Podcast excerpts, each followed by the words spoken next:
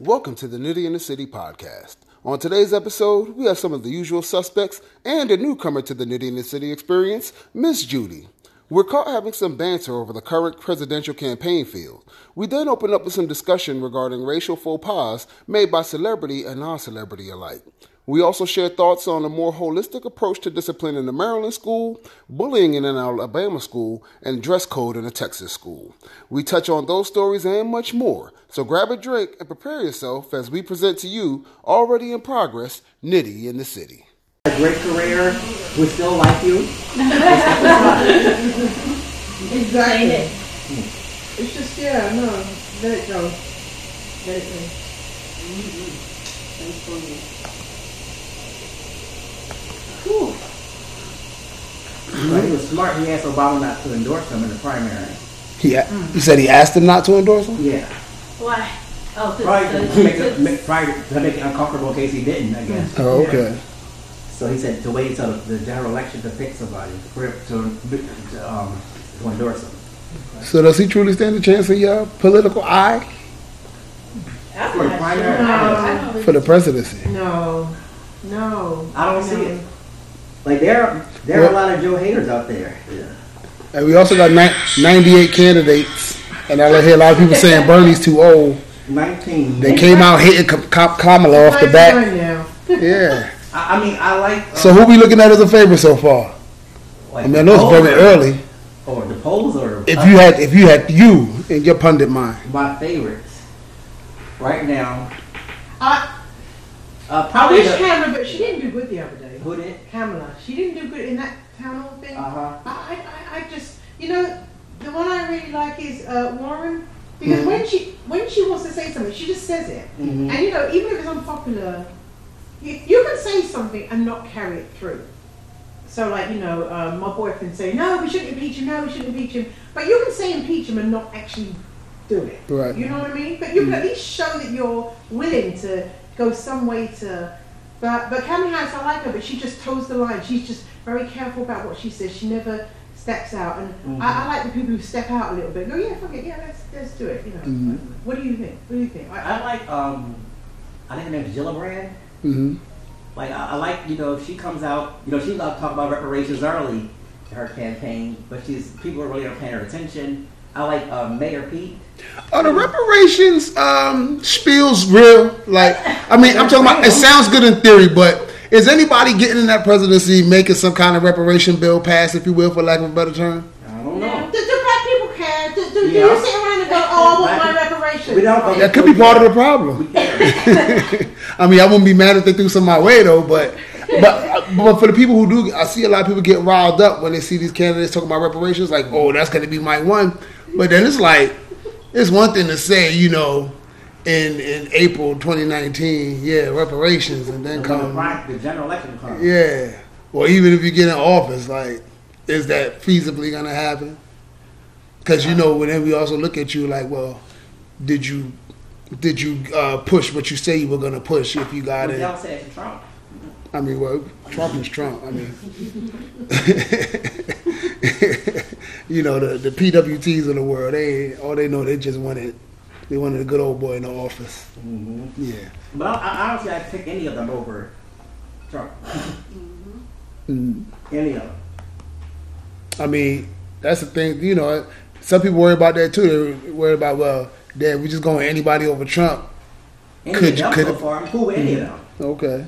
Except like there was the one dude who was like a governor of some state. I don't know much about him. I forgot what his name was.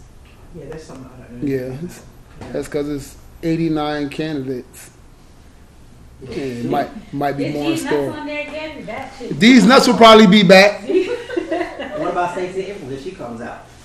Well, people say she's probably well. You know, some people say a lot of these cats are really just jockeying for the for the Right, running right. mate position, Yeah. which I could see Like, her doing. up. Um, I could potentially see Stacey not putting her name in the bid, but still being Okay. considered for a running mate position. They talk about Joe picking her Mhm. as VP. I mean, we'll see. We'll see. Room for a lot of firsts. But look, y'all, it's me. It's me. It's the OG. Who am I? I'm OG Nitty. Where am I? It's Nitty in your city. And we back. That's right. Got a lot of stuff to talk about. Matter of fact, whereas we normally record this on like a Saturday or so, we you could say we called an emergency meeting because one of my favorite phenomenons took place today. What's that? White people, white people in. We gotta get before we get right into white people, white people, and of course, you know I gotta introduce you to the usual suspects.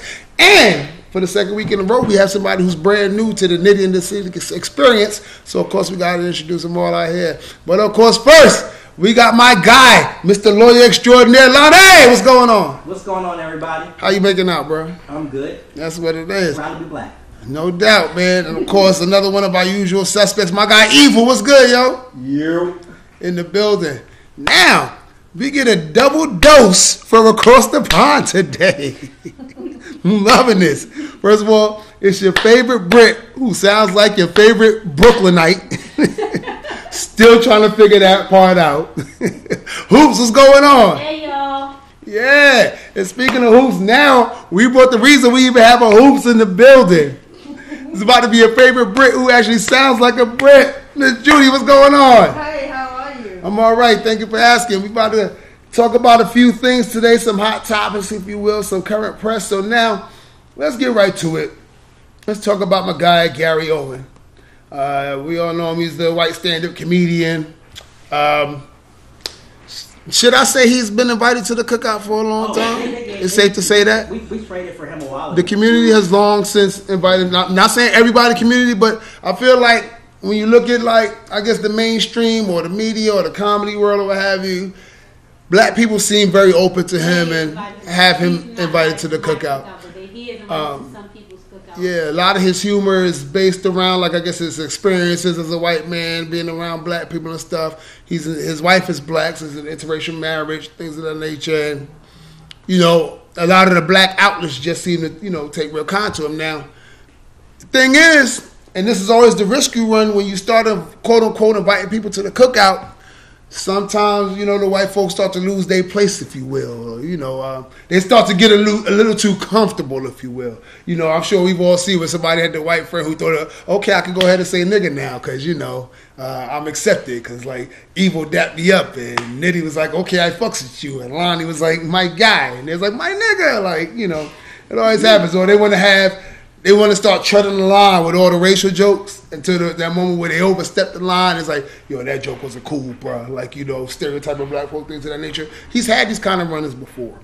And, you know, he's been in different dramas, just even with things like with the Mo'Nique situation when she was trying to get her bag off of the Netflix thing and pointing out, you know, all kinds of discriminations as to why she wasn't getting bags like other comedians were getting bags. Well, most recently, Gary Owen, um, according to Blavity.com, he made an unfunny joke about the N word again, as they put it. so this is his first. This isn't his first rodeo here. So now we hear again. It's like okay, so he got blasted for you know using some kind of offensive comedy before.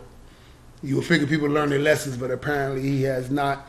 Um, now this most recently had to do with the game between Portland and Oklahoma City uh, in the NBA playoffs, where Damian Lillard pulled up from 37 feet, hit a game-winning three-pointer to end the series, and sent OKC packing. And Gary Owen, after that shot, he put up, he made a tweet that said, "If Portland's coach, who's a white man, if Portland's coach could say the N-word, if Portland's coach could say the N-word, that was the perfect time." I quote, "This N-word just hit that shit. Wow." And of course, now here comes the onslaught. You know, you can't do shit on the internet nowadays without getting that that that clap back, especially on Twitter. You know, they're real swift on Twitter. So um, Gary Owens, who has two hundred thirty thousand followers, he said he was instantly roasted for that for that crude joke um, about a community of which he isn't a part of. So you know, black people start retweeting and then taking their jabs and basically let him know this wasn't the time, that wasn't the joke to pull. You know, as one of my other mans put, he's like, look, even if you felt like that was a good joke, pass that to one of your black friends. Let them say it. What what are you putting it out there for? So now, I gotta ask in this latest uh, in this latest event. How do we feel? Because we, you know, I, I posted on my Facebook and we saw people on both sides of the fence as it pertains to this. So clearly, clearly somehow it's a debatable topic amongst black people. Because it wasn't white people on my post coming on, you know, just justified. I'm gonna keep it funky right now. I gotta start with evil because he was what he who's the first. Come on, Evil, let me start with you. So, so- Evil never he never want to break this ice. I could, but then I'm not gonna leave anything for any. No doubt. All right, Somebody who's? else. Because you shook your head at the same time as Evil when I said he's been invited to the cookout by black first of all, people. he's not. I don't like the whole cookout thing. I just don't Mhm. like. I um no. Um. He. Why do you want to be down so bad? You can be down Right. without have like. Why are you so focused on that word? Whether Mhm. it's that word, the er, the a, the n word. Why are you so Mm-hmm. focused on that term?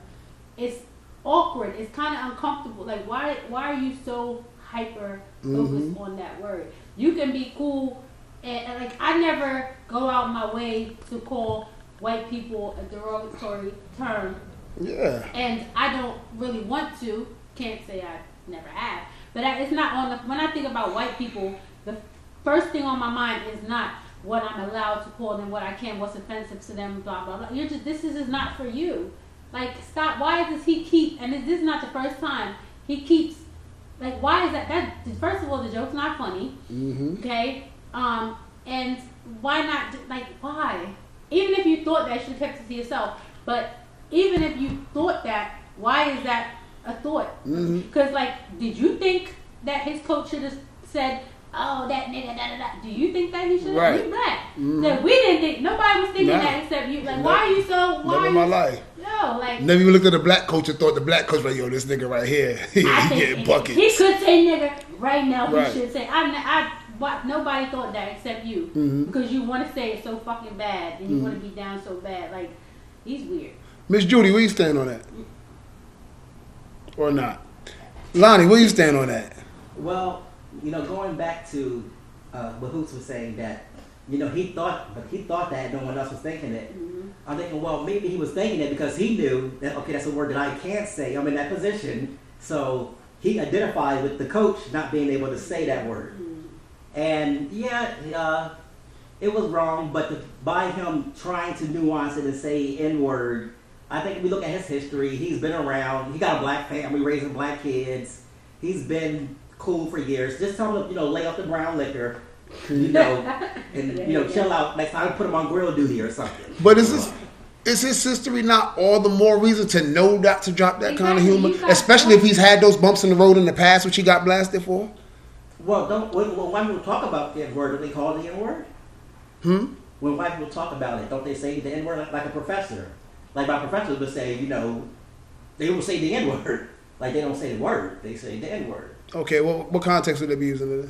If they were teaching something. Give me an example. like you know, So like, back in slavery, Mhm. you know, the masters would call the slaves the N word. Yeah. they would beat them. I'm talking about that kind of. and I get that, but then, and that's why I speak about the context, because then when I think about it in this context, you know, like in that, okay, they were trying to give a history lesson and say what really just went down, like point blank period. When we, even when we watch these movies, we know they were actually using these words, you know, in Rosewood, whatever, right? But here we are. He's talking. He's referencing a game that's taking place in 2019 in the United States of America, and all he could think was to say, "Yo," he would have been like, "Yo, that N word, yada yada yada." You was thinking, he was thinking it, and I agree with you said. He identified the cook. You wanted to say that, Mm-hmm. but you couldn't be like, if I was a good time for me to say the N word, it would have been right now because they would have roasted. But he thought that him putting it on the other person, Mm-hmm. Yeah. was gonna, check the heel and no, yeah, Right. it's still. So I feel like that. I feel like the fact that he does have this quote unquote history in the culture or this experience with the culture and should be got, all the he got more a whole black ass family, right. Should be all the more reason to be like, yeah, I'm a, even if he thought it, yeah, I'm gonna just sit on that one. That's it's not gonna fly. Because I'm sure every comedian has some some jokes that they was like, yeah, damn, this is funny to me, but you know, I ain't gonna put that. I ain't that's career suicide kind of stuff, hmm. you know. So I mean, yeah, but evil. Here we go now. You gotta. Fuck the cookout. I. I don't want to go. If there was ever this this cookout was ever to happen, I'm not going. Mm-hmm. Cause y'all just invite anybody. My fucking dance got a little bit of rhythm. Yo, I say that invite to the y'all run the cookout. horse, y'all No, I'm not cookout. trying to hear that shit. His wife, in my opinion, don't shouldn't come to the cookout. She's black, but she ain't black. I don't know if y'all ever saw the video because you referenced some shit that happened Yeah. prior. Mm. Have you ever seen that, that video when he got into it with um, Michael, Michael Blackson? Jackson, yeah. Yeah. Did you see the video him and his wife made after that? Oh, when she was filling in the words for was she wait, was she filling in the N Yeah. word for him in that? Okay. hear it? I do play remember that Yeah. one. So that's why. Alright. That's why it was. That was just I'll play it. violation. Michael Blackson, I saw your little weak comeback where you said I smell like a wet dog. amazing. Yeah, I kissed her. White guy stuff right there. Also, I heard you said I won't say the N word back to you. You dared me. I ain't gotta say it back. My lady will say it for me. I got a down ass chick. Michael Blackson, you punk ass. Nigga, Hoe. Michael Blackson, you bitch ass. nigga. What the I wish I fuck? could say it. I'm making some dinner, baby. Who are you talking to? Who talking to? I Oh, went- now, see? No, wait. No. She gonna say it. Shoot, it's about that black nigga. Okay? It's about you. Now, you Yeah. can- yeah. Okay. Listen. So, so like I was saying, she's not even allowed. My like Yeah. that's corny. Yo, what- that's just Very. That's so even- corny. Like, nah, bro. So it's not your first running. Right. He caught heat from that. Mm-hmm. So then that would tell me if you really want to, like, if you really have a bunch of black friends and Mm-hmm. you respect the culture that you're in and the section of it that you want to be in, Right. then you would have a little more respect. You would have, first of all, you should have never done that stupid ass video. Right. But the heat you caught from it should make you, you More know, conscious about it. like, yo, all right, I'm staying away from that Yeah. forever. Not try to put it on somebody else. Like, Mm-hmm. no, you wanted to say it, bro. Because it like you you mentioned your professor referencing it as the N word, mm-hmm. and white people when they talk about it say the The N N-word, right. but they're not talking about how they would say it.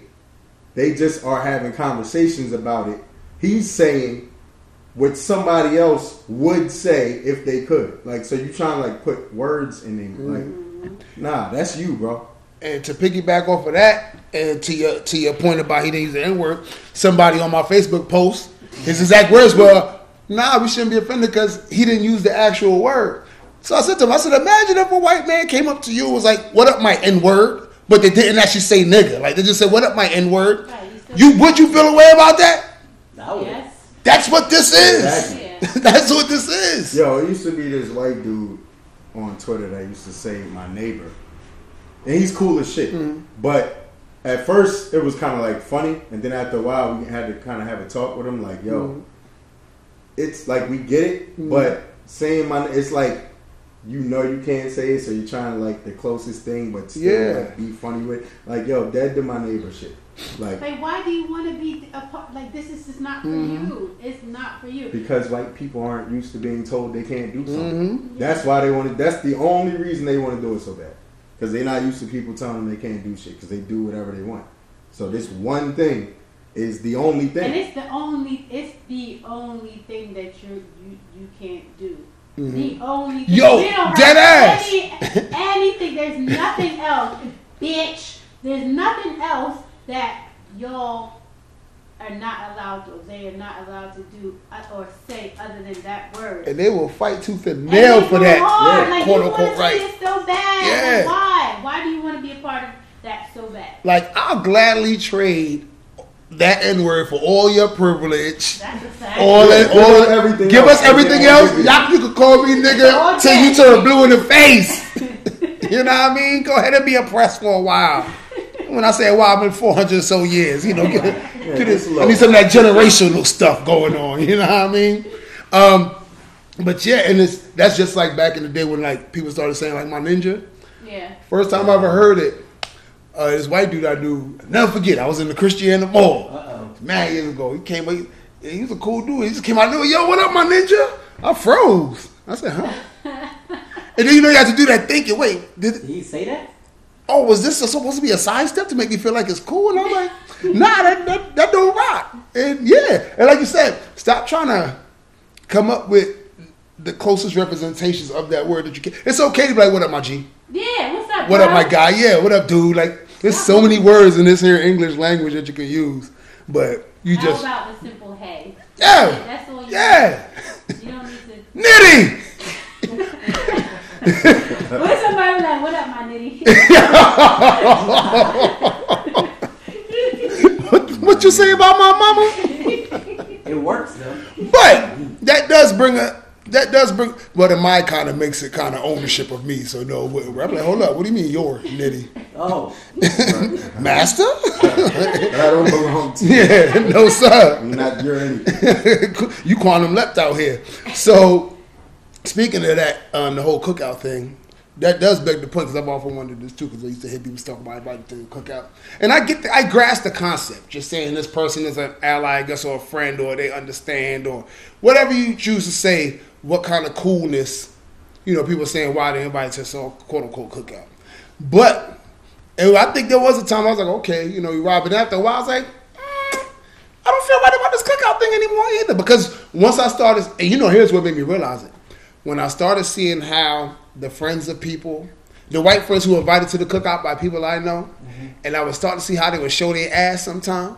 You know, they got like one of those, they got too comfortable. Mm-hmm. And I was like, you know what? It's probably because they felt so invited to the cookout. Like, I don't know too many people who are cool that didn't quote unquote get invited to the cookout that would step out of bounds. I got something to say about this cookout, right? To quote somebody else, Mouse Jones, he said something about stop letting stop giving so much uh, praise or hyping up mediocre white people. Did, like the girl that's dancing out front of North Mhm. Like why are we giving so much to these people that, that Right. these white people that's just doing regular white people shit, but it might or regular black people shit, quote unquote Right. urban stuff Mhm. and that's regular to us, but because they're white, all of a sudden they're invited to this Mm-hmm. cookout. And also, I don't know if y'all remember, but not, not too long ago, there was this older white guy. His name was Michael. He has like a Twitter account or something. But on Facebook, they had a lot of posts with him, like taking selfies, and it would be like, uh, "I'm cool," and you know, he got shades on and his hat backwards or something. You know, just chilling out or whatever. And then he had like some black girl in the next picture. He was like, "I'm riding with my." With my bitches or something like that, and then another picture, he got money, and everybody's like, "Oh, Michael's so cool! He's invited to the cookout." And I'm like, First of all, I feel very uncomfortable about this because like he's talking about the girl that's in. She looked like a, a younger black girl, but he's talking about her like, like how say, a, a, a pimp would talk about his Right. hoes type of thing, right? Mhm. And but he's, he's, he's the word in that he's using is urban, but he's like an old white guy. Right. So people are like, oh, it's so funny da da da. And I'm, but I'm like, this feels uncomfortable to me because like if you really he's you're inviting him to the cookout for being disrespectful to this black girl and acting like you're, like you're her pimp or whatever, and like he got on them to freshest Jordans. He's like, yeah, about to go pick up some hoes and this and this is like, what do you like? That's not that, no, that's no, no. You know no. what's funny about that? Mm-hmm. They'll accept that from that dude, and then say the younger black people need to stop doing it. Stop Yeah. holding up money. Stop buying Yeah. Jordans and whatever. But so you gonna shit on your own people, and then tell him he's invited to the cookout for it. Mm, Mhm. that's. It's like where you you know what I'm saying not making sense. And for like the coolest the the white people that seem to get it hmm as far as you know, I don't know if you you use the word allies, Yeah. however you want to phrase it. Right. But the ones that seem to you know have like a pretty good moral compass and understand it, don't even want to like. They don't look if for you say things. something to them like, "Yeah, you invited to the cookout," they'd be like, like Yeah. not like Oh, no, they'd be like, okay. because that would Yeah. kind of mean that they don't get. It's like they understand Right. the shit we went through, still going through, whatever, and that you know it's fucked up, Mm-hmm. and they can't necessarily change it themselves. They do what they can, or they try not to take advantage of some of the white privilege they get and shit. So they don't want to. They don't even want to go. Well, it's like you trying to for you gonna invite a bunch of white people that's cool or whatever reason to the cookout just because of that. You got your own friends that you don't invite everywhere. you Right. Because you don't fuck with Look, some of the go shit to they do. They go, so the people that y'all can't hear, but he he's sitting in the car with a, a black girl. and He's like, I'm about to get some head. Next one, he's talking about shoe game. This one, he said he's in a hospital bed and he says had sex with a big black girl. She sent me to the doctor. Like, See, why- I'd have been pissed what are off. you talking about? Right. It's like, and then it goes. He got a picture of a black family, Mhm. and it says they call me daddy too. Like, what? Are, it's Yeah. like, that's offensive to me. Like Right. this, this whole thread, but everyone's, oh, he's so funny, he's so cool, he can come to the cookout, and it's like, y'all, this, this is okay. Yeah, fuck out of it. And that also, um, to that point, I, one one thing that did always burn me is when I hear somebody tell a white dude, "Well, you black anyway." Yeah. Well, they really Yeah, black. no. Mhm. Or, or calling somebody white chocolate or something like that. Like, Yeah, no, no. offense, you cool, but Yeah. you still white. That don't Yeah. make you just because you Yeah. cool and got a little bit of rhythm. You, yo, you black now? No, You're you're not. not. Because that's when people get too comfortable and Mhm. then start talking crazy, and then because they circle accept it, they go say that to another black person. And they like, fuck is your problem? Exactly. And all they saying is like, well, such and such. They never say nothing. That's the problem. Yep. You're gonna come across the wrong person talking that you know, well, I'm black anyway because somebody else told you, and you're gonna get knocked the fuck out, and then then what? And I'm telling you, 2019, I mean, this is way before 2019, but in 2019, try to tell you right now, asking me why you can't say the N word is just as offensive as using the fucking N word. Exactly. We're not having a 'Cause- conversation. exactly. I'm not even like, come on now. If somebody even Because I used to see that shit in like 2013, for all on Facebook and shit. And I'm, I'm sitting here like, yo, monks really got it, you know. And then when my homegirl, she just she she asked, she said, well, why do you want to use it? How about that? Why you want to use it so Why you bad? Yeah. Yeah. Why can't I say why do you want to? why why can't I say it? I mean, it's in rap song. Okay, you know what? Go ahead, say it. Good luck with that. Like I'm not even gonna tell you why because you know why. Matter of fact, go to already. You rap concert. Go to job interview. Go say it. Call the person that Mm-hmm. Uh, Evil brought up a good point about you know being around black people who are comfortable with you know it, knowing you're not. It's, it brought up a situation uh, that I had. It ended up really a friendship. So I'm at the bar. It's Fridays in Newark. You know the one we used to go to. Yeah. Club Fridays. and um, I was with one of my friends, and I had gone to graduate school with him. And my graduate program was like public policy, so you know we had discussions in class and argued with people from different points of view. And so this the, the guy who I was there with, we he was like he was literally was the, the director of the Republican Party. Uh, for the state and stuff, and like, but we, we argued, but we, we could still go out and have a drink and stuff. Right. We're cool. And I guess he had said something like just being smart, and I guess somebody in the bar, you know, I like I didn't even pay him any attention because I know he's that you know I, I knew him and stuff. You know, that he didn't even say the N word, but it was something about black people, and all I know is these two big dudes rolled up. He was like, "You gonna let him say that?" and I'm just there like, you know, I, I got quiet because I, I was mm-hmm. trying to fight in the club, and so he he got upset. He didn't stick up for it, but I was like, "Well, you was in public, making Right. You're using work." it wrong. Mm-hmm. You know. You know. So yeah, and so yeah, and, and and again to that point too. So like where you do have like I guess the black friend or acquaintance or whatever who doesn't normally check you on something or let you toe the line on some things, they get put in that wild situation too. You know that Yeah. that that spotlight. Well, damn, you probably shouldn't have said that shit. So you know, but damn, I. I don't want you to get beat up because you know you you my guy, but I'm not going to damn, defend you if somebody's Right. offended by your Yeah. race. Then I'm gonna get. Then I look crazy. yeah, especially as an adult. You, you, I mean, come on now. Let me tell you this: I can call my homegirl bitch. If I go out, go out on the street and call a random girl bitch, I'm expecting to get punched in the face. Yeah. Because that's not. I don't have any type of relationship. Whoever you can say the n word around, I'm gonna look at them sideways anyway. But if y'all have that kind of relationship where you know that's acceptable in your friendship, that's fine. Just don't bring it around me or Mm-hmm. in, in distance of my ears. And Don't let me hear it. And I, too, we'll bring this and make this a one more point, and that's one of the other comments that uh, caught my attention on my Facebook post about it. One of my mans, he said he's told he's not offended at all, but his his his support his supporting statement to that was there's a lot more important shit in, in the world to be mad about. So are we so one dimensional that we can only be vexed about one thing at a time?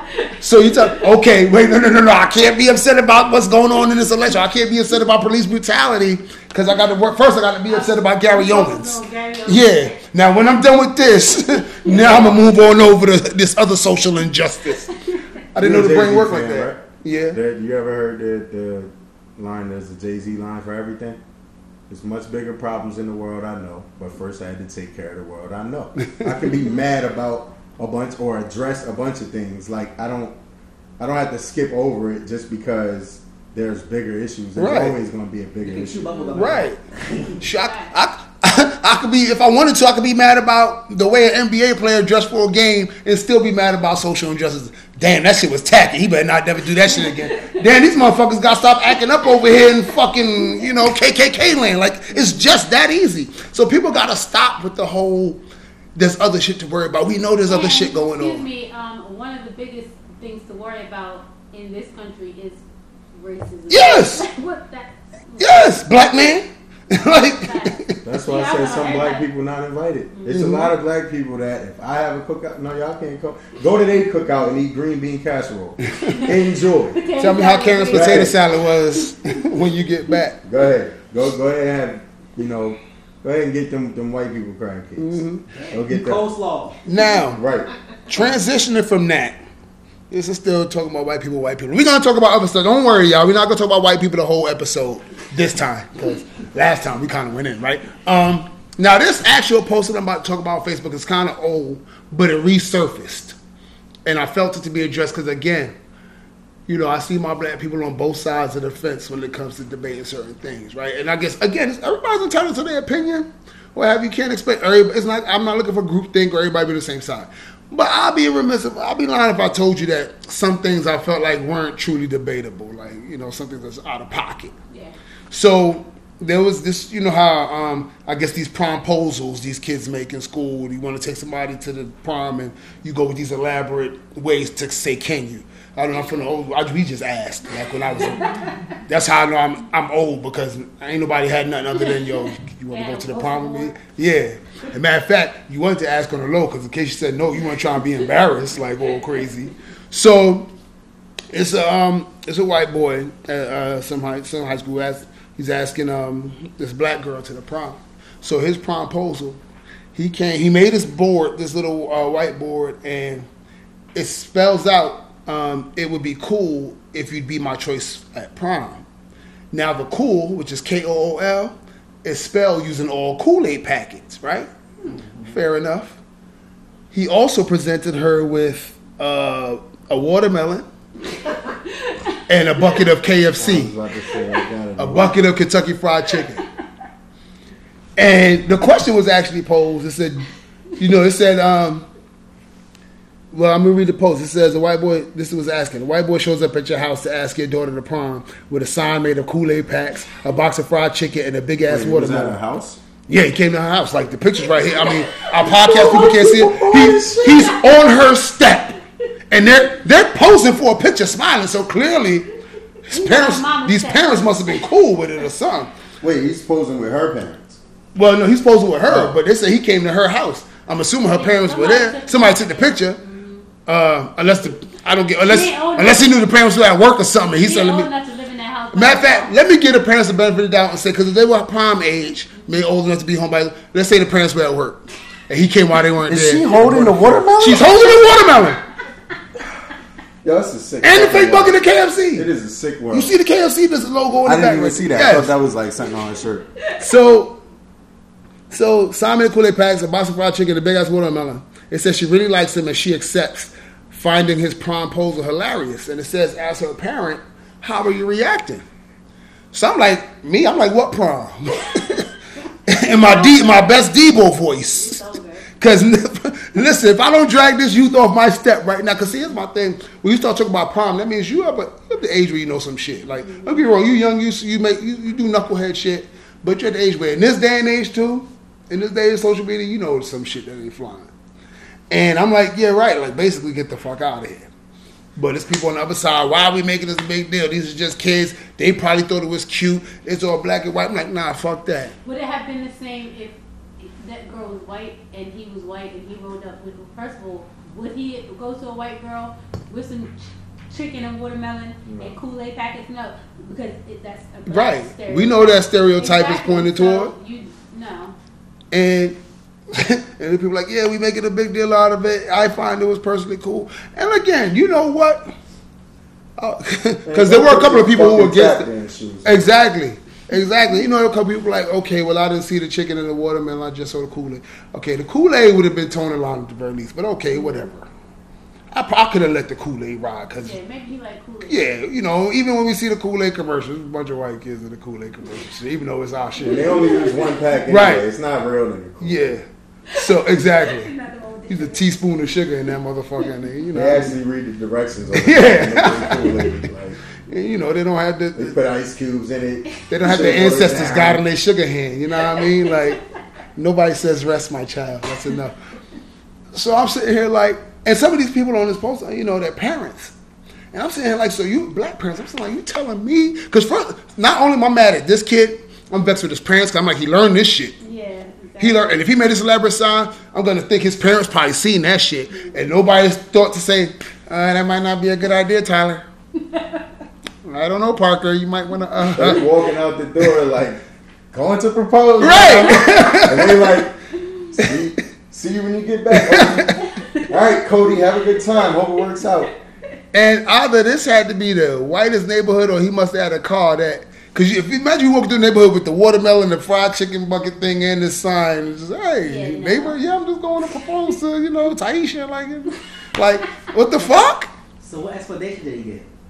But they, they didn't. Um, So there wasn't one there. said- well, he just he just thought it was a thing. It was just elaborate.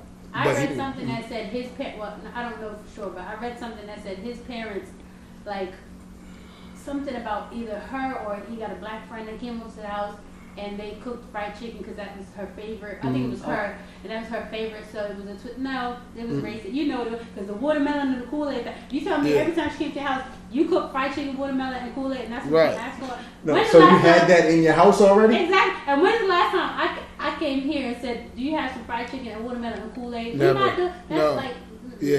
yeah. You know, you know what time. And, and my thing is too. Let's say that is a favorite shit. Okay. Still, we know there's certain ways you can't present certain. things. Exactly.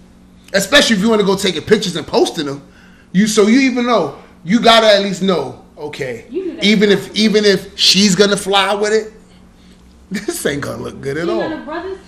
Some. No, that my first thought was like it wasn't even the parents because I didn't know it was at their house at 1st Mm. I'm like, kids is getting soft nowadays because if we would in my high school, if we seen a white dude go to a black chick with that, it's on site for him. Mm-hmm. Like somebody in that school, somebody on that block, Mm-hmm. somebody somewhere when they seen him. It's o- like your prom is ruined. That picture when would've you looked show up in Your suit, we there in sweats. And like, it's over for your prom. Crack over there. Sorry Yeah. for your prom, homegirl, but you don't need to be here with him anyway. Yeah, you know, the trust you. It's trust you me. You'll thank me later. It's only gonna get worse. This is a snowball. This is a snowball. Like the, the parents ain't go to his crib. Like That's what I'm thinking. Like, I mean, I would've told granted, we don't have it come told. outside. Was it? Like- Huh? Where was it? Oh yeah. It doesn't tell me in this post. Because I know a, a white guy that was raised by an all black family. Mm-hmm. Would it have made a difference if his parents, that he was adopted, If this you Mm. were white in guy, and would it have made a difference if the kid, the white kid's parents were black? no, because they should have raised him. They damn sure should dad- like. They're like, hold up now. Now we know. you know, you know. We know you ain't genetically come from us, but hold up now. Gary Owens. We, we know. We Yeah. Right. Because then they would have been in that position like Lonnie when his white friend acted like, like, hold up, you gonna let that happen? We've been looking at his So parents they just extra come out here with some watermelon, some chicken.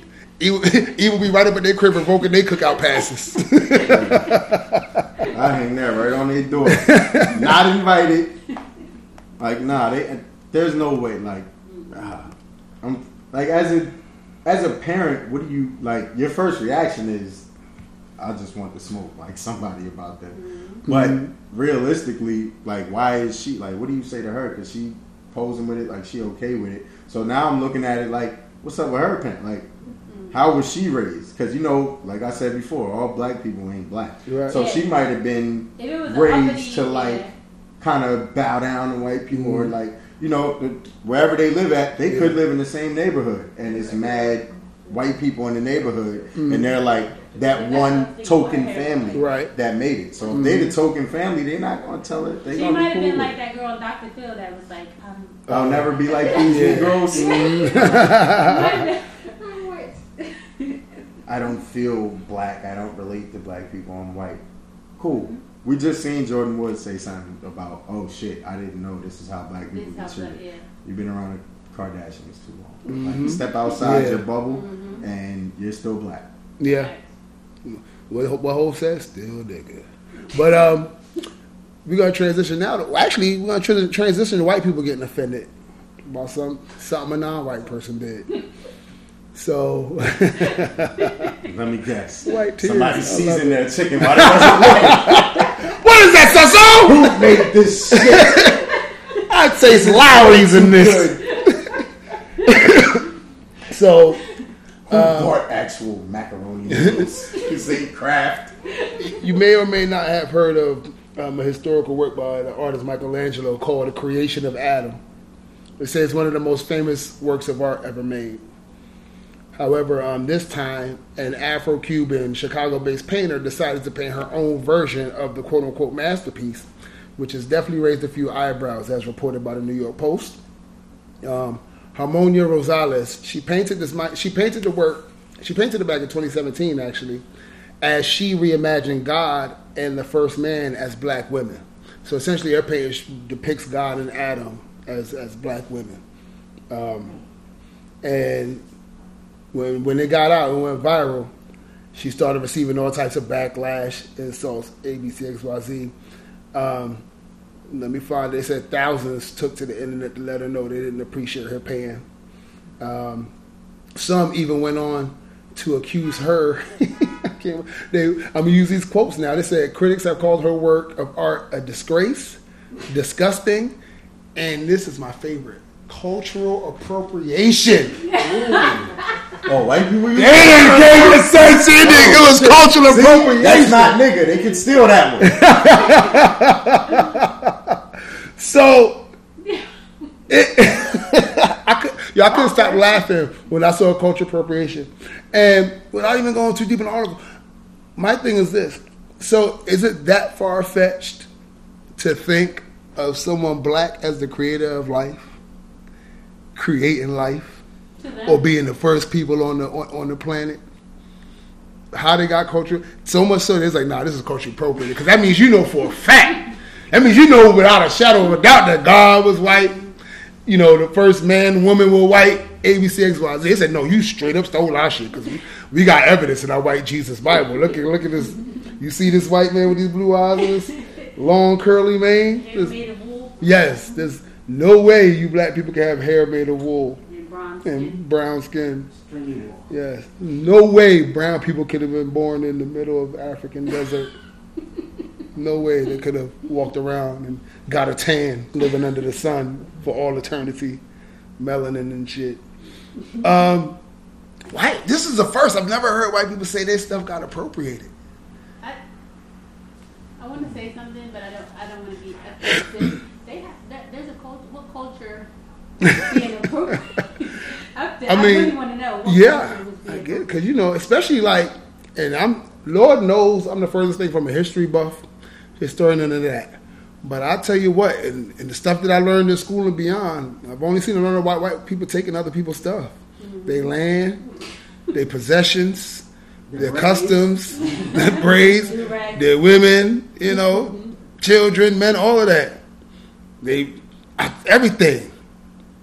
I have, I've never, I don't think, you know, and then you know, even when you when you, you get taught in your history books about inventions and stuff, you find out later on that the inventions are actually that of their slaves or some black person, and they, and because the slave was considered property, it's considered their invention, and Oh, okay. yeah, That actually happened. yeah, yeah, exactly. You know, just like the, in the last podcast, we spoke about uh, the Jack Daniels uh, Yeah. Recipe. Yeah, recipe. Yeah, We know the Colonel got the recipe from Black Man. Mm-hmm. Come on now, herbs and spices Right.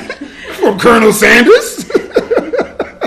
When, when white people say herbs and spices, they mean salt and pepper. Right, and, and, and KFC they used to advertise what twelve herbs and spices. Show me them other ten. Show me them other ten spices. Salt and pepper, mix, garlic, salt, lemon, pepper. Like that's it.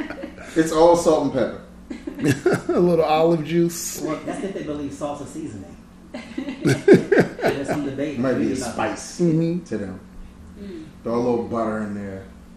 A Little basil. So now, regardless of um, you know, of course, we could all have been raised differently, right?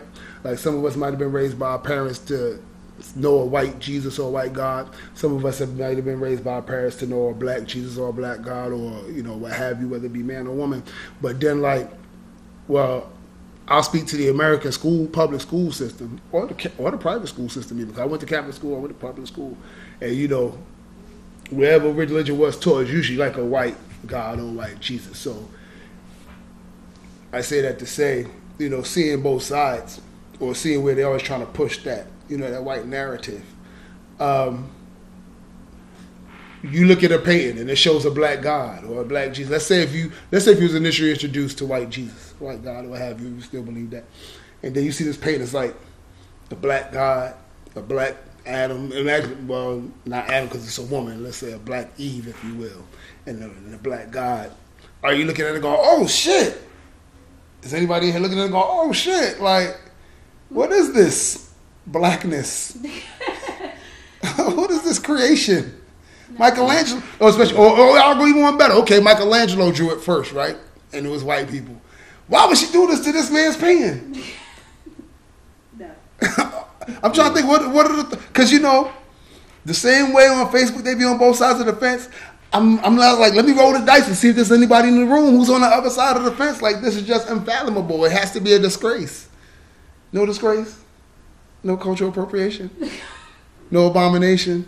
Matter of fact, Lonnie, you normally you normally always thinking outside the proverbial box, if you will. Yes. Where are you stand in this? You know, Lonnie always coming. Well, I see their point, but Uh, I don't see the point here. that sounds like a case closed kind of deal. Yeah. I can't even give a minority report. I think it's only America and Western Europe Mm. where they depict uh, Jesus, Okay. sure, as white. Really? In our in Eastern Europe, yeah, they they don't depict him as black, but it's made out of uh, black fabric. The fabric Okay. They used to make statues. hmm The, I I don't know if it's. I'm not sure what material it is, but it's black. Okay. So it's only yeah, it's only like Western Europe and America where the rest of the world. Too. Yeah. So you learn something new every day. I was gonna say like white people love white people that are Christians love you know using that religion as a defense or a reason for a lot of things and whatever and swear by it Mhm. until you bring up the part of it that describes Jesus and hair of wool and whatever. Mhm. That's the part that they white out, no pun intended. That is not that. They cross that right out. Like only it's like first of all, if you just take religion out of it, artists just recreate art. Period. You kind of just get inspired by something. You do your own version. It's, ha- it's in every art form. Music, there's covers of people's songs. It's recreated in art. It's recreated and done somebody's different, like painting or drawing or whatever type of art form. Dance, but here you can't. Why? Because it, it messes up your because you got something ingrained in like what is that making you change your mind? Mm. Like if you already I've never seen something and then seeing somebody else do a rendition of that and it changed whatever I thought of Thought the about the original. thing, yeah. True. It's like if you don't like that painting, so what? Right. You know how many people don't like paintings for a hundred different other reasons?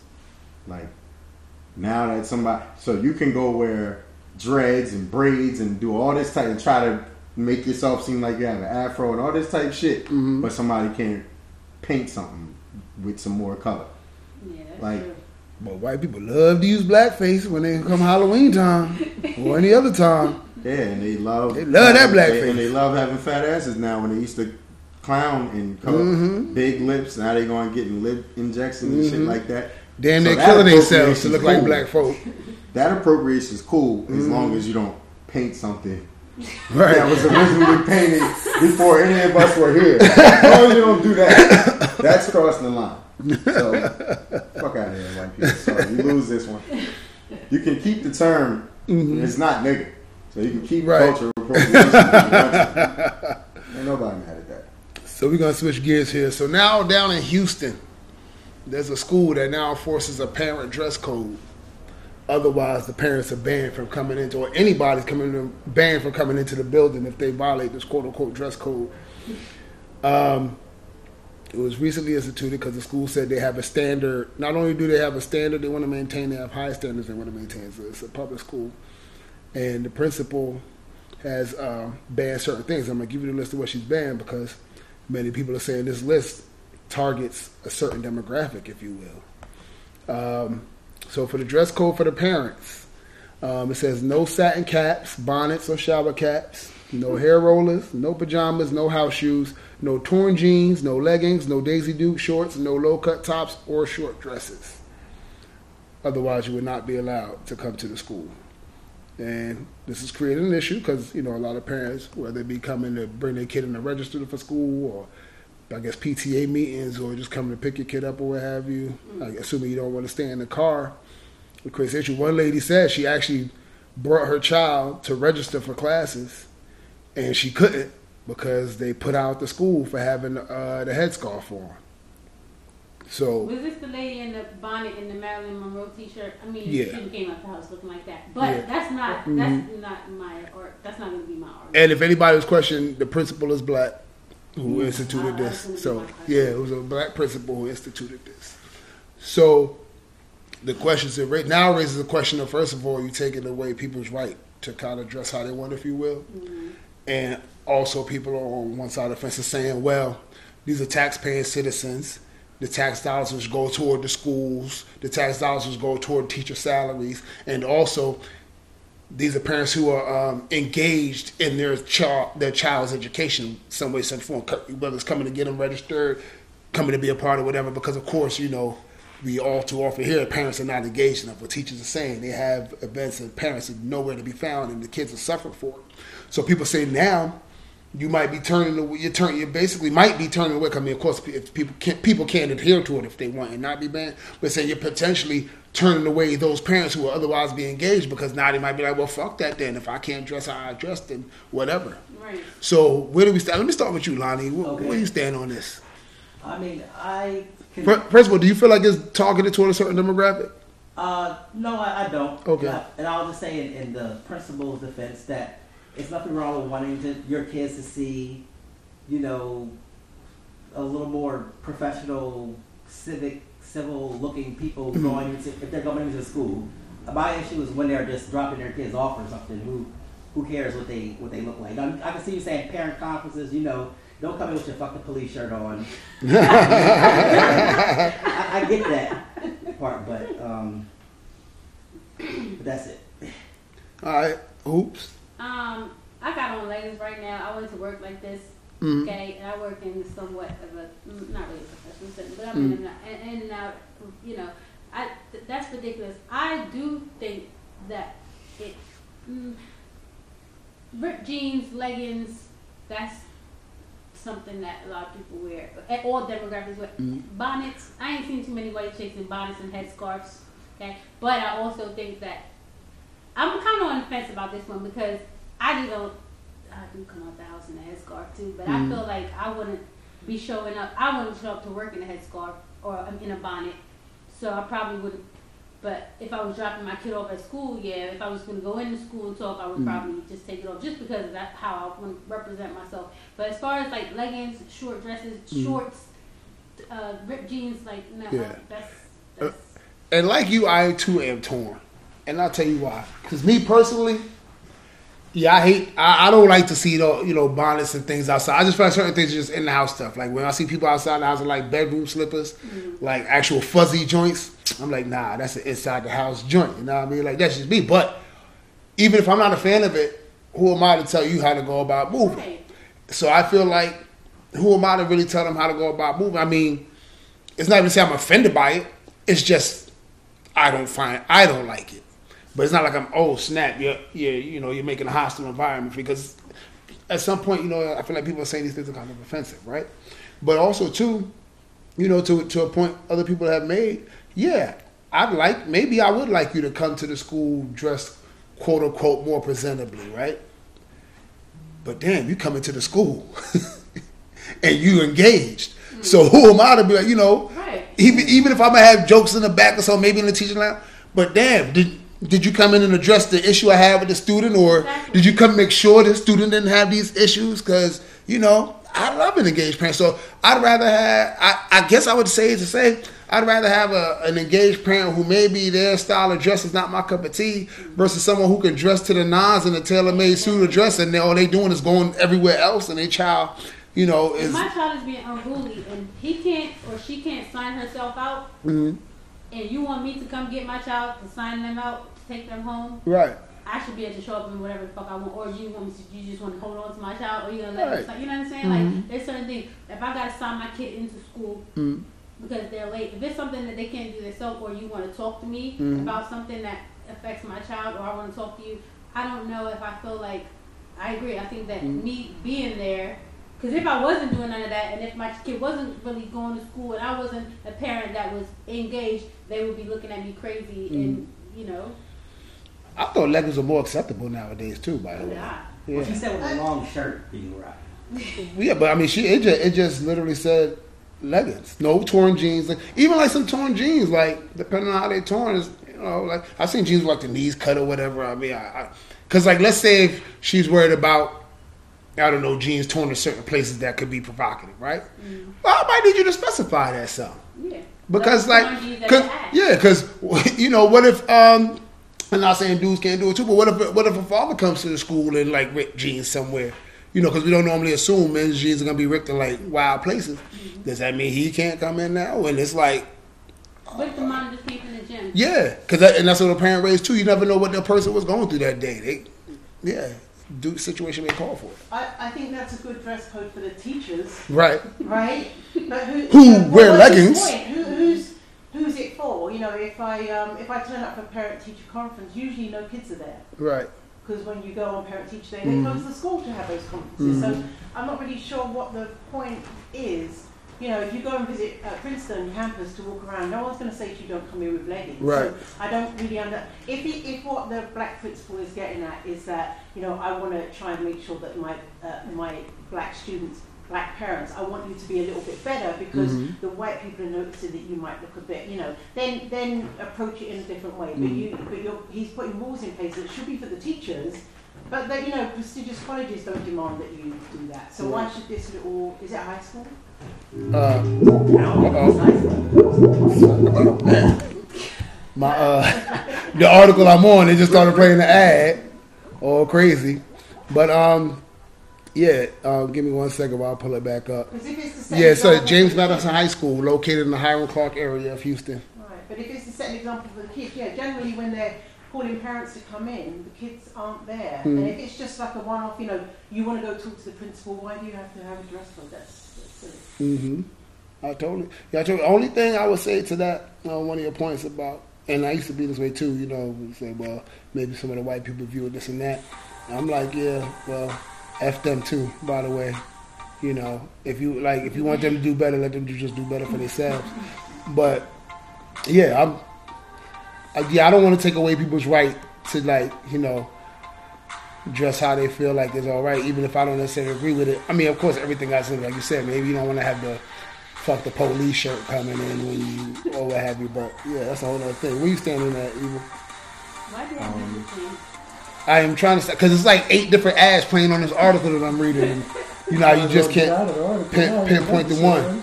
I don't know if we was gonna need other information from it. Um, your original question is, do you feel it's targeted? Mm, Yeah, that's the original one. I don't feel it's targeted Okay. because going to all right, let me not say that. Certain things, the bonnets, rollers, whatever, you Mhm. can make it for sure. We make a case that that's targeted. Uh-huh. But you know, when I was in school, I seen white moms that was bringing in like cupcakes or whatever, come in in pajama Pajama. pants Mm-hmm. or leggings that you could like see through. You know what I'm saying? And you know, or some somebody might come in with real little shorts on or Mhm. short like you know I've seen that from white parents and black. So Mm. I don't feel like that part is the the scarves and all that. Yeah, but I don't really. I I have a problem with it if if it's just pick up and drop off, or in a case of like emergency, like if you got to go pick your kid up, your kid was fighting, had Mhm. an injury, something like that. That should be exceptions to it. But I don't feel like it's that bad outside of that. It's like, what's wrong with looking presentable? Like, first of all, the only thing I wanted to know was what age group is that school? Yeah. Because if it's like high school or something, like you mentioned college earlier, if it's one of those, I don't care. Like that should be thrown out. But if it's Mm. like elementary school kids, Yeah. You should kind of want people to come in and be a little more presentable. Not Mhm. that you have to have on a you know three piece suit or whatever, but Right. just presentable because you're around smaller kids. Mhm. And if you've ever been in that situation, the mom that comes in looking crazy, Mm-hmm. you know when she leaves, you know how many jokes that kid get, you get teased about and whatever. Now you got a whole new problem on your hands. Mhm. These kid, your kid might end up fighting because somebody was like, "Yo, your mom came in, blah blah blah. She got this on, whatever." Like, Uh-huh. Yeah. there, it kind of eliminates that. And if you're coming for like, let's say there's like an assembly or a pizza party or whatever, like that's things you know about in advance Mhm. so you can kind of prepare for that.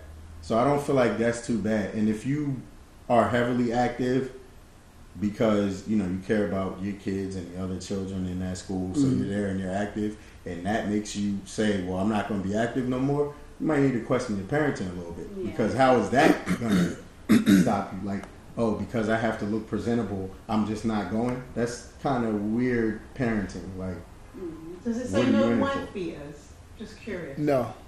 like no tank tops.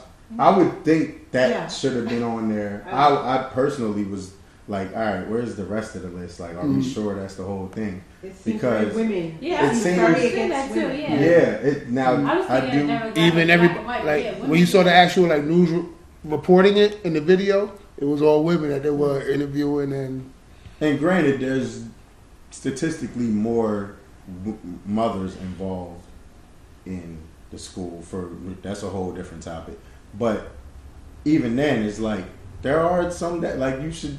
If that's a dress code, there should it should be adjusted because tank tops is not gender specific. A woman or a man can wear that, so that should be on there. I would feel like. And they didn't put anything about, like you said, the fucking police shirt. So I can't go in none of that. But I can wear my fucking police shirt. That's why I wanted to know that. I feel like the news ain't gonna put like the full He- list. I did did put- see somewhere there's a letter. There's actually a whole.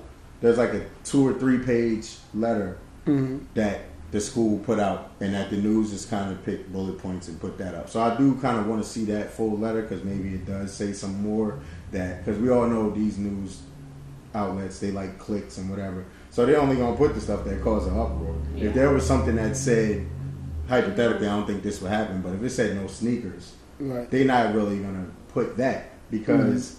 No. that kind of is universal. They're gonna put the things that will seem like it's targeting a group, and then that's that's what gets the ball rolling.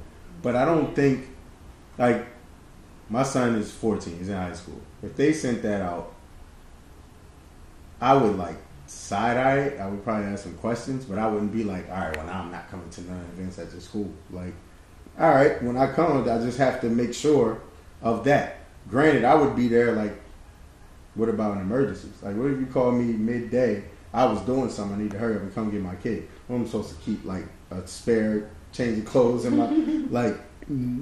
But I did also read this started from not even the registering thing because I think that's wrong. And I also feel like if you came to register your kid, first of all, you might not be aware of that. But I wouldn't even want my kid going to that school at that point. Like if I came to register my kid and they Right. said you're not whatever dress code, so you can't, like you gotta leave. Find another school. Don't worry about it. Mhm. But um, damn. Outside of that, it's like I read something where a little girl got injured, like she Mhm. broke her arm or something, and they was trying to give the mom flack about how she came to pick. Like that's why I said that should be an exception. If it's emergencies or just picking up and dropping off, you're in and out. You're not staying there to talk. You're not gonna be in the classrooms. You're not there for some type of assembly or event. Like they gotta chill with that. Yeah. But I don't feel like it was the black principal kind of telling like black people to do this and that because who cares anymore? I, that's I just want to know the age group and if there's exceptions Okay. because age group matters. If it's first, second, third graders, hmm I would think anyway. Nobody should even have to tell you that. Right. Like you shouldn't want to go to your kid's school with like some see-through shit Yeah, I'm or not like going a- to the Winter like concert in pom pom shorts. That's nothing what I'm saying. Like you, the fact that some people are looking at it like, well, why can't I? Like scarves, I feel a way about. Like they shouldn't put that because scarves can be like a fashion Yeah. thing Or that could be yeah, cultural. or religious. Yeah. that's what I'm saying. Like bonnets, no. And this is my bonnet bias aside. You shouldn't be like that's not a fashion statement at all. Rollers in your hair still is not a fashion statement. Like scarves, they should take off that list because I, that feels Yeah. targeted Mhm. Bonnet scarves because you don't really, hmm. huh? Bonnet bias. Yeah, I, I, hmm. I have, I hmm. despise. I too have a bonnet bias. I'm a, I don't like to see them. I was actually in. I walked in Wawa earlier, and I saw a bonnet floating by, and I walked back to my car, and I sat in my car and I seen the bonnet walk out, and then I, I was at Wawa for a good fifteen minutes because I was waiting for that bonnet to walk out. Like, Yeah, I believe I bonnet. don't like. There's some women in public bonnets. I hate it. they have no care. They'll shoot up anywhere. They'll wild. out. Like I don't want to even walk past them and accidentally offend them somehow. If I even look at it, they might be like, "Fuck you looking." totally At? in So it's like I don't want no smoke, so I just avoid it. Like public bonnets, like no. I remember when I used to run the fit team workout. Sometimes women would come to bonnets. And they work come to work out in their bonnets. I'm like, mm-hmm. This what this what Class we doing canceled. today? This what we doing today? And the ones that are like new person, I'm like, oh, it's a bonnet. Okay, really? You're like, yeah, you know, that my part- hair You is don't such a yeah, then my hair such a. Mm, I would make that part of the routine. I take your bonnets off. Yeah, them joints should not leave the house. I'm sorry. That's just me though. And the views and the No, opinions they expressed by the shouldn't be in it. Like I don't even date women. I don't. Date, I'm telling you, that's why I said bonnet bias is Oh, okay. I don't You even date the- women that own bonnets. Oh, okay. I do not. I'm telling you, I'm, I lose. I lose attraction instantly if I see bonnet. I don't. Please, like I can't. That's one of my first date questions. You own a bonnet? Scarves, I have no problem with. You can wear a I, scarf. I've definitely day, had to deal with the bonnet in the bed before, and it was it's not the most pleasant experience. No. Shit, damn near smothering you. Like, I am scared. I show up. I show up to drop my baby at daycare in a headscarf, but I can't. the bo- It just Yeah. it looks. It, yeah, the bon- yeah, the look doesn't. It is not like. even- It looks I terrible. can't. I don't. Yeah. This is not. You can what the lunch you can- ladies you can when they make- serving the kids Word. in school. And, and they serve you food with that extra hard wrist slap, so your gruel comes out of your. your, your uh, they dish properly. Like, nah. Rollers are worse than bonnet. You think so? Yes. Uh, not too much because they don't stay in, like somebody got rollers in there. They're act, they're in like the mi- I would assume like, maybe not all the time. They're like in the middle of doing their hair. Like Uh, it's plenty. gotta Of, it's plenty. them It's plenty of women go to sleep with them rollers too. Yes. Yeah, see, I've never really experienced that. Plenty of women go to sleep with them rollers, or they had the rollers on under the bonnet, like get the double whammy. Pow, pow. Yeah, I've never just seen Yeah. rollers on and the chick go to sleep. Usually they Oh, put yeah. something over that Oh. once they. It was women in my family used to go to sleep with the rollers, Mine big. too, yeah. Bang. But the scarves, they they gotta chill because that could be cultural. That's a Yeah. fashion statement. Mhm. That's you know like they need to kind of have. A, Yeah. I want to know if the teachers feel away because that's the principal's Some thing. people that Yeah. Like, you know, the you teachers may cancer and you they Yeah. bend that, Mhm. that's, that's Exactly. All Yeah. kinds of stuff. Like, you know, some women don't believe in letting their hair be out. and I wonder if satin scarves or however they put it. I wonder if do rags fall under that because then that would be something for dudes because it don't Mhm. seem like there's nothing in there Yeah. Addressing men. And I've seen some dads come to school looking crazy too. Like Mhm. you mentioned ripped jeans. Yeah. You know that's like They didn't say Some shirtless. dudes What is if like rolled fashion- Up, what if this man rolls up. He got his kid with no. Yeah, like oh, it's different for, but like you know, the fashion now. Some dudes wear the ripped jeans or whatever. Mhm. So I would like to know is that for Right. everybody? Mhm. I don't really see dudes It'd be wearing leggings interesting too to see what the rest of the list is. Yeah. You know, tattoos, piercings. I mean, it, it, you know, there's Run the lots of gambit. things that they might. Yeah. Mhm. True. Or no offensive, whatever on your T-shirt. Like it's so much more that should be in that. If that's if they're trying to create that type of environment, Mm. there needs to be more on that list. Okay. Because if a T-shirt's cool, people will be like, fine. If it don't say that your T-shirt can't have X Y Z on it, so you're gonna turn the person in leggings away, but not the person with the drink to drunk shirt on around a bunch of kids. Like, Okay.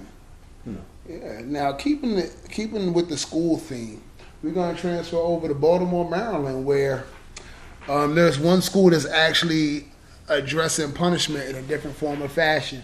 Um, their version of detention actually incorporates yoga and, and meditation and practicing breathing um, to keep keeps calm. Now, this program is aimed at um, up to fifth graders.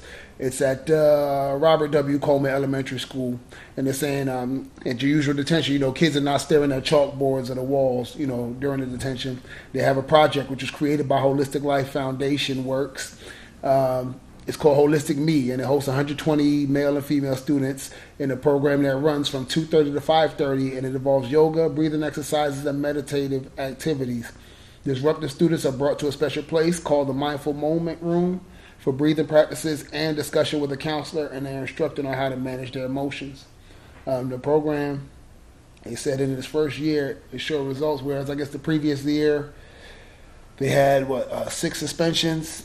Uh, they said that year they had none after they uh, implemented that. So they're looking to like expand it and really see where they can go with this because they'd be like, this can, you know, they said it really, they're seeing a difference in the behaviors of the children. So instead of students fighting or lashing out, you know, they started to use words to solve their problems, according to the school principal.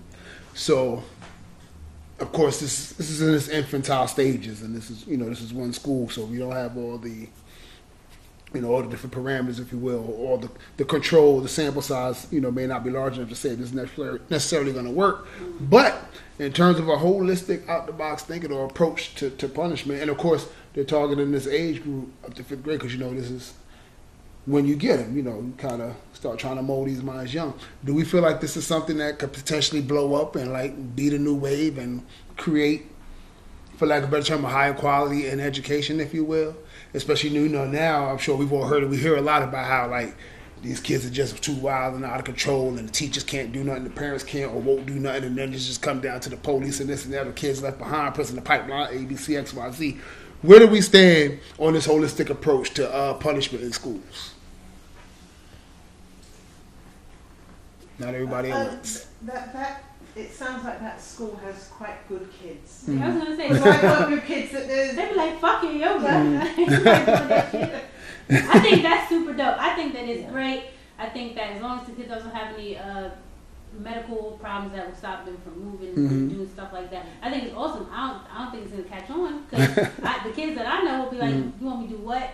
Mhm. And then what's the punishment if I don't do that? You know what I mean? Right. With with detention, I mean, you could say the kids would say, "At this detention, I'm not going," but then they have. To, but the, I I think it's a great idea, but I don't Mhm. think it, it will catch on because yeah, kids like I'm not doing that. Okay. Yeah, because you know, when I was looking at it, I was initially skeptical. Once I saw the school was doing yoga without knowing the, the age demographic, I was like, mm, yeah, you know, Yeah, you bring it to high school, and they're like, so I'm thinking. So then when I saw it was talking, you know, pre-K to fifth grade, I was thinking to myself, maybe this is part of a master plan to like, you know, how they say get them young. Mm. So let's say if we started this school and let's say it's 120 kids and for pre-K to five to fifth grade, so fifth grade is roughly what 10 years old. Yeah. Something okay. So you get them and you're already in, incorporating or instituting into their minds this is the way it should be, hoping that you know during that formative time they'll start they'll just carry that through life and become the non quote unquote violent or problem child or what have you. And I figured them thinking maybe they could expand that through pre-K to fifth grades throughout, let's say the school district or what have you. Because according to this, the two uh, the three dudes who started it. Um, their goal is to provide kids from a low income, high crime rate neighborhood with the tools to cope with stress and anger. So it could be they luckily got you know a school with a bunch of good kids. Because of course we don't know anything about the school itself. You know, it might not in be. Oh, you Baltimore. said Yeah. Baltimore, yeah. So Baltimore doesn't have Yeah. one like. Nah, it didn't say Baltimore County. It said Baltimore. It said Maryland. Baltimore. Yeah, it is a county. That's not It said Baltimore. full of good kids. Huh? I think that, that I think that it's So- good as far as the They counseling, Mhm. the counseling and uh, out meditation, um, the counseling and that whole teaching Yeah. them to cope, whatever. That's great.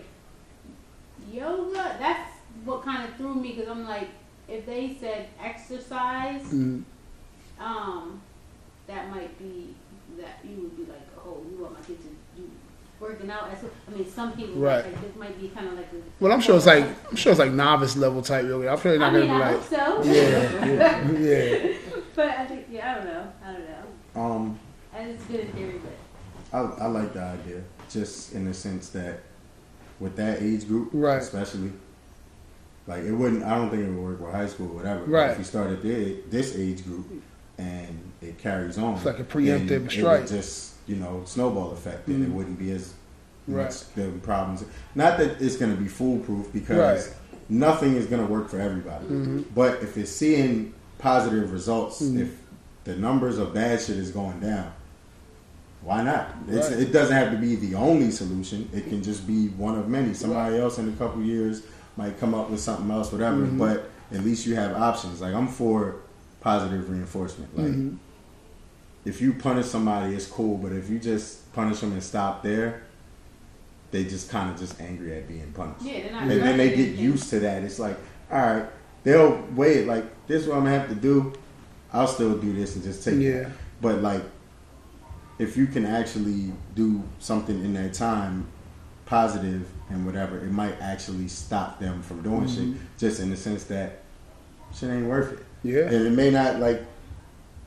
I like yoga and that type of shit, Mhm. so like I'm taking like me Right. out of it. hmm But again, some kids might, or it might just lead them to something else positive. Maybe Yeah. they try the yoga and they don't like that specifically. Mhm. But if they had never seen or tried anything and it was just like in this box, Mhm. then they might turn everything away. Right. Yoga, they might be like, I ain't like yoga, but let me try something else. Yeah, or even a little Instead breather might you know, been cool, whatever. but Yeah, But I don't think it's gonna stay that way because I don't think you should just leave it for kids that get in trouble. Mhm. Like I if they only have the manpower now to do Right. that, I get it, and the numbers going, I get that. Mhm. But at some point, I feel like they would want to just make that like, uh, you know, like available to everybody, not just them kids. Like I don't know if you've seen the joint in Jersey. It was a high school, and they started doing. They basically turned the school at night Yeah, on Fridays, right? on- Oh, yeah. yeah, into like a place that they can come hang out, play ball, do whatever, just to get out of the streets and whatever. And they shit dropped. Like the students dropping out went down, the fights and shit Mhm. went down. Like everything went down, and it doesn't really seem. It seems like, you know, oh, okay, good idea. But then when you see it work, it's like, all right, great idea in retrospect. Like it worked like that. All right, now what else? One of the kids might come up with something then after that. Like it's just kind of more about expanding their minds. So Mhm. yeah, maybe yoga ain't the first thing you would, but Right. it just might make them be like, eh, we don't really like yoga. Can we do this? It's still something they can do together, bond, learn to Mhm. communicate. So it's like, why not let it? Until something else comes up, Mhm. if this is working for now, go with this and see where it leads. no doubt. Lonnie, I, I agree that it's, it's a good idea. A lot of the students are coming from broken homes. They may have some kind of situation going on at home. They might not. They might be getting in trouble because they don't know how to deal with what's going on in their personal life after they leave the school. So, like as uh, Evil was said, they have to expose them to something that they may use to you know at home to help you know calm themselves down or express you know themselves in different kinds of way. You know why not? And then like so you know, you're not getting any good results by just having the kids to sit there. This is for in school suspension. yeah, Yeah, well, detention. yeah, detention. Yeah. Yeah. So like, so what's the the opposite? So why not have them do something that's going to help? Right, constructive, exactly. Yeah, because even me, like as an adult, you know, like Evil, you know, I, I I've grown to like yoga or even just meditating or just sitting there, you know, breathing, you know, and just whatever. And I feel like that's helped me in my mindset as you know, far as goes with life, things of that nature, in various aspects. I'm like, you know, they always talk about old dogs and new tricks and stuff, right? So it's like now you can introduce it because then it makes me wonder what if i got introduced to this at a younger age you know who knows what so i'm all for it quite honestly like. We all agree. yeah, Yeah. look at that But hmm I do think they should be open to everyone because if I if I was having Oh, yeah. at home, and if after school me sitting in detention or I'm a kid and I can do something that's fun and beneficial Mhm. for me, I'm being in trouble to go try and go Right. to yoga class. So Yeah. I think they should open it to all the kids Yeah, as 'cause- something to do. to your point there could be kids who are not quote unquote in trouble and they going home still to a low income high crime trouble environment so yeah so they might just still be dealing with traumas they just didn't do anything in school or act or, or get caught Right. right But so, it's not just yoga, right? It's counseling too. yeah So uh, that's why that's it's yoga breathe, meditation breathing and they get to speak with counselors Like so yeah it's some kids that they parents don't want to hear Right. none of that shit. For them to have another adult to be able to talk to, it's like you never know. That could be their fork in the road. Mhm. Without that, you never know. They because we all know when people get older, like especially black men, mm. niggas don't know how to express themselves. They was Yeah. always told it was this, that, whatever. Yeah. If you're introduced to that at that age, you might be able to get rid of that Yeah, cliche. because hell, we still go through it now. like, You know how many problems In it this be digital with- era? between dudes that just because they don't know how to talk it out, so they just Right. it's tension for no reason. Like Mhm. a five minute conversation would have fixed it. hmm So it's like, And Hey, also, bro. it might even make some parents, um, you know, if you got in trouble in school and had detention, Mhm. and you're a parent that whoops your kid, hmm they get home from detention and you beat them. right. But if they came home from yoga detention and they're all at peace and everything, Mhm. you're gonna be less likely to put your foot in their ass because Right. you think they, you know, you want them to Mhm. maintain what they just learned. And I would imagine you might start becoming less likely to go to detention in the first place. Right. Yeah. Or it might say something Or- to the parents. It might make the parents look at themselves like, Yeah. man, Maybe I'm dealing with it like Right. this. They're dealing with it like this and getting a Mhm. better result out of them. Maybe, all right, I ain't Yeah. gonna, like now. Like, we'll, hey, y'all got any um, that yoga stuff for parents? Yeah, they- they Can we might can, be can we like- join That's in? what I'm saying because it Yeah. seems like they just don't have the manpower Yeah, right now to offer it to everybody. But if you get enough people on Y'all board, need some chaperones, yoga yoga family night. Right. You know, these, these kids need some kind of Mm. safe space and alternative things. Like my, at my nephew's school, they have like a a crying closet they can go to.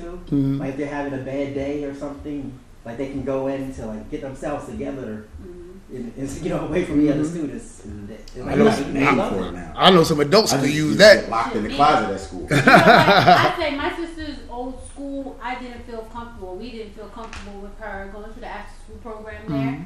But if it was an after school yoga class or something like that, I think it would have been Mhm. more likely to her to because it was, it was not. It wasn't the best. Is that a program or detention?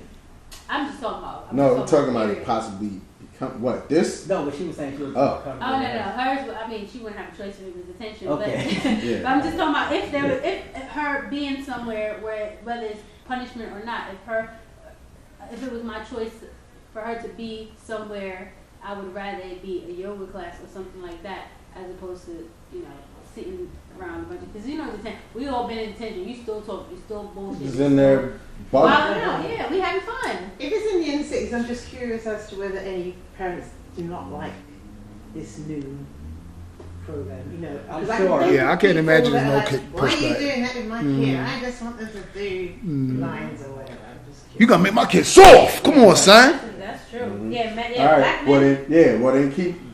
You know what? Never mind it. And then when your kids start acting too crazy, Mhm. you're gonna be like, man, what they teaching you in school? Mhm. Exactly. I Mhm. think that's a great idea. Yeah. Now, more tragic news in another school down in uh Man, we so school. calm with it. yeah And Yeah. now let's talk about that. down in Huntsville, uh, Alabama, at Huntsville High School. Um, a 15 year old student he actually committed suicide after suffering anti-gay bullying. Um, yeah, I mean we've heard the stories before. Kid is openly uh, homosexual, and the other kids start teasing and bullying and carrying on about it. And especially you know now we're in a day and age too where bullying can become cyberbullying and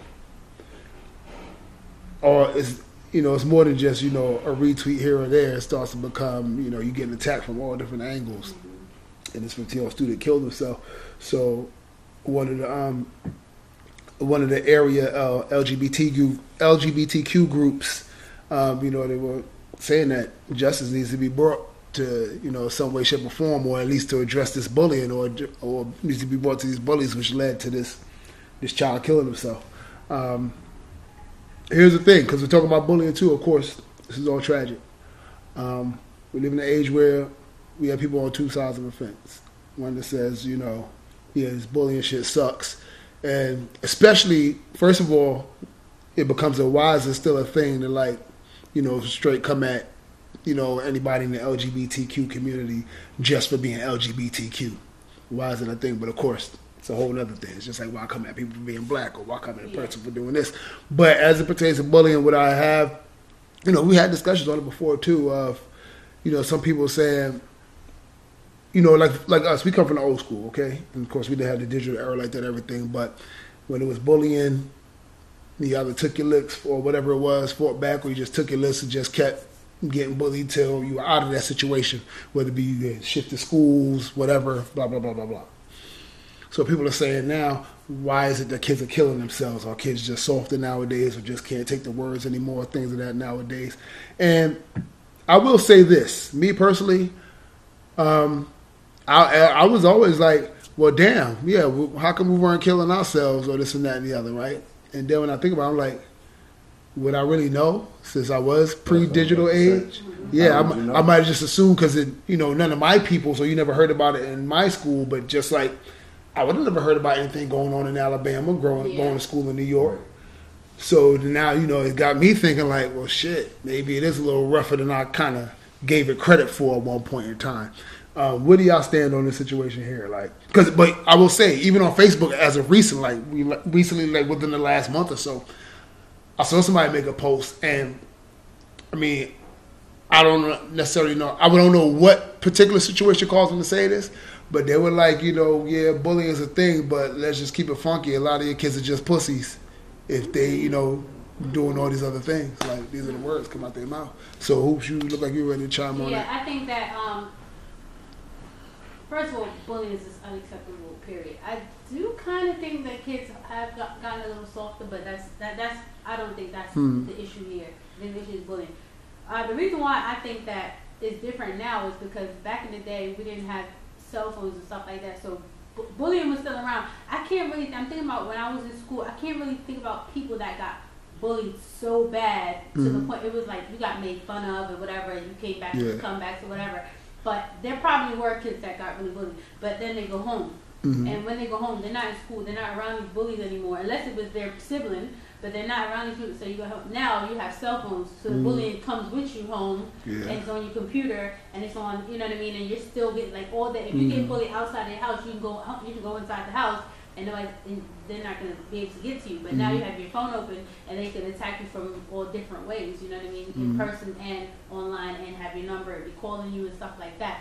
Um, I think that um, it's just gotten to a new level. These kids, they're, they're crazy. I saw a story where a kid was getting bullied and like little girls, and then they ended up shooting up um, the girl's house. Like these, these Mhm. like kids, like was it? There was like 13, 14. They ended up shooting. The, the, the I parents were saying, "Yeah, I went to the school and they're doing this." And the last straw was like, "Okay, we've been to the school. The, the school is saying, oh, they're just kids. Let them be kids." But these kids shot up the girl's house. Like, it's, you know what I mean? And Mhm. I just think it's gone too far. People need to get their kids, and and I think that it's partly to do with parenting and, and how we um, handle our children because we don't have a lot of time. It's, it's expensive to live out here. You know what I mean? We're working hard, and we don't really have time, a lot of time for our kids, and to be, you know, I don't know, man. I don't know. It's it's I don't know, but I, I don't think it's a new thing. I think it probably happened. And also, kids. Ha- when I was younger, I, I wasn't an idiot, but I'm, I'm slitting your wrist. I, I knew about that. Right. But all these different ways of like I wouldn't. Mhm. I don't know if I knew at eleven or twelve. It wasn't even a thought of mine, but I was Right.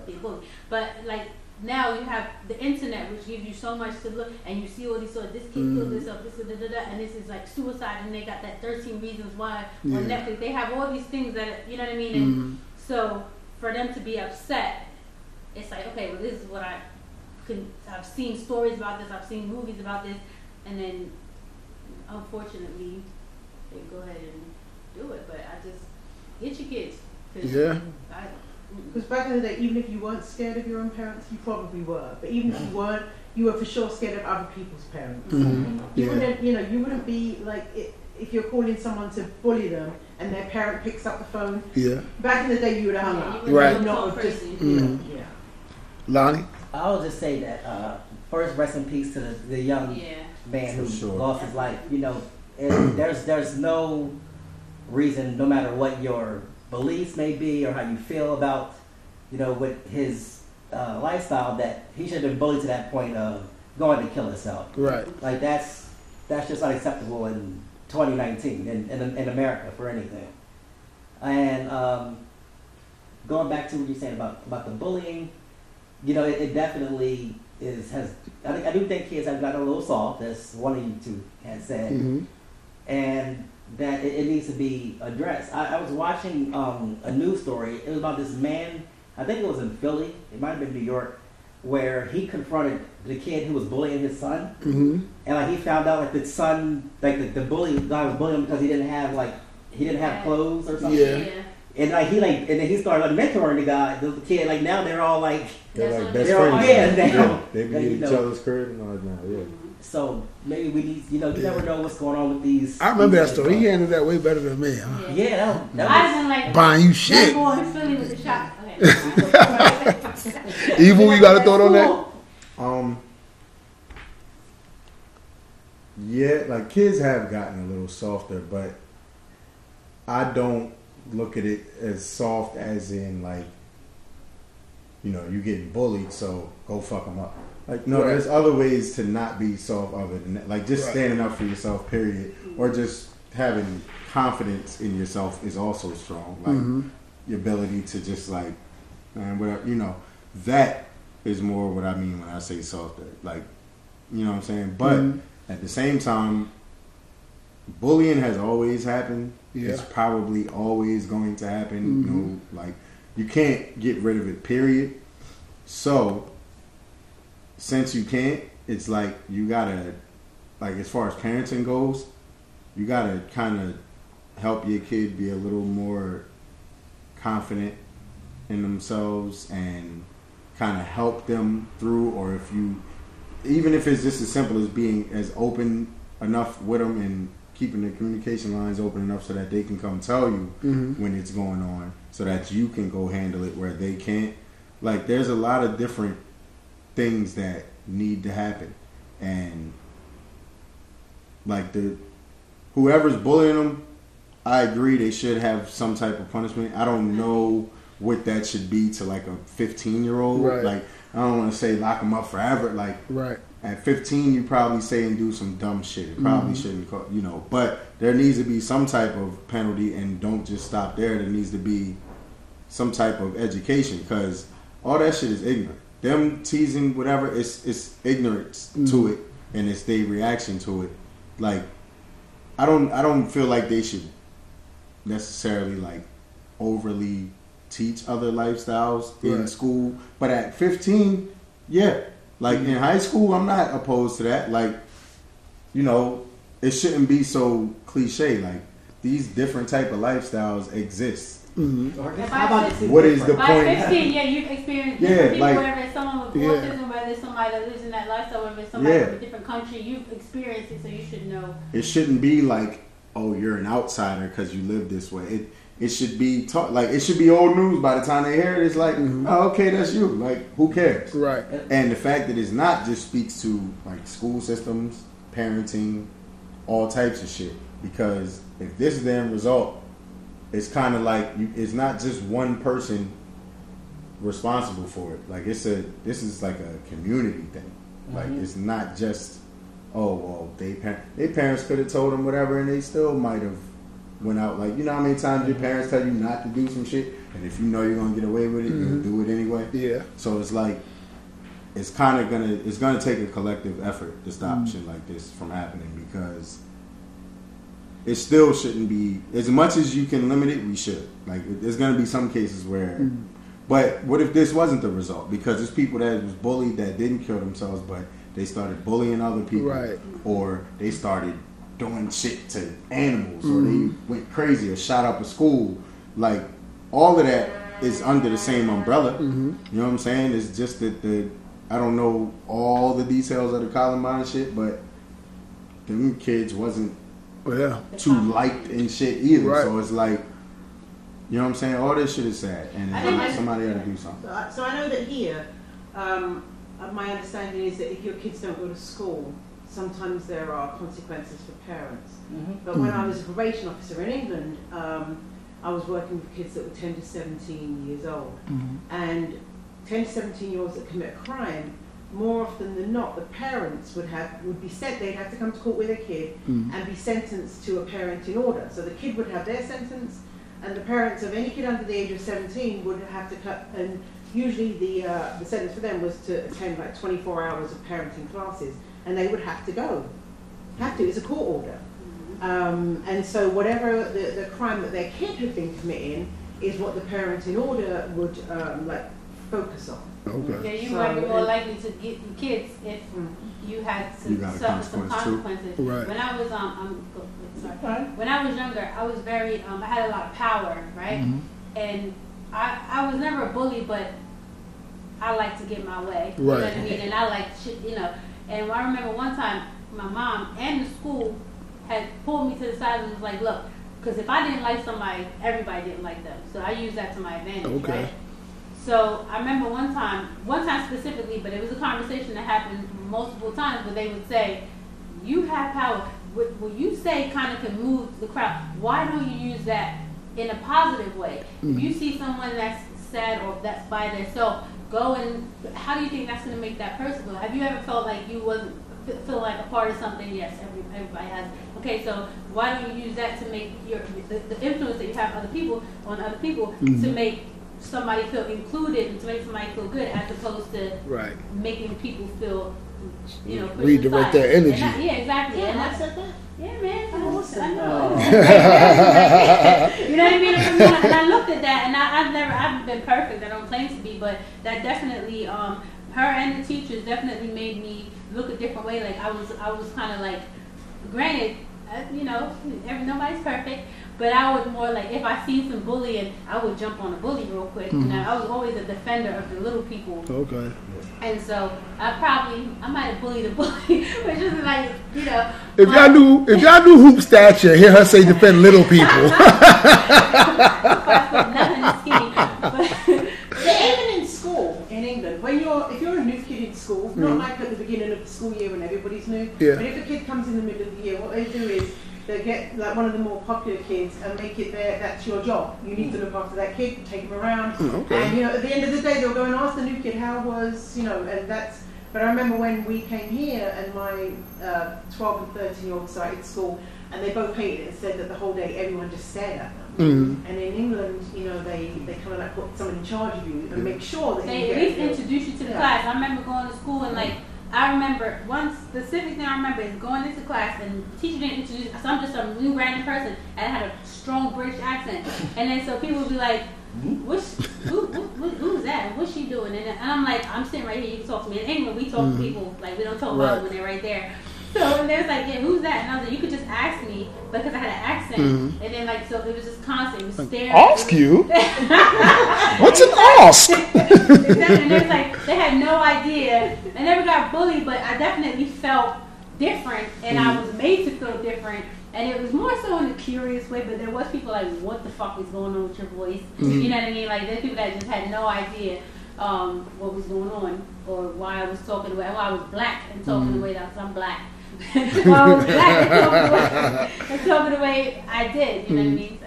Mhm. Going back to um, what we said about the rise of, of bullying. Yeah. And so I remember reading another article about a teacher who was saying that she was seeing a lot of bullies become empowered because of the president. And like they were like, what do you mean? Like the president does it? And like she's like she's like she would try to correct their behavior, and they're like, well, if he can say these things and do this, you know, why can't I? So that's what- You remember those there was a time back in the day where you used to be able to say stay out of grown folk business, and that, that would have been enough. And they knew. so now, this is a good segue going back to Evil's earlier point about the collective, if you will. About bonnets. I'm gonna hate bonnets. Burn them all.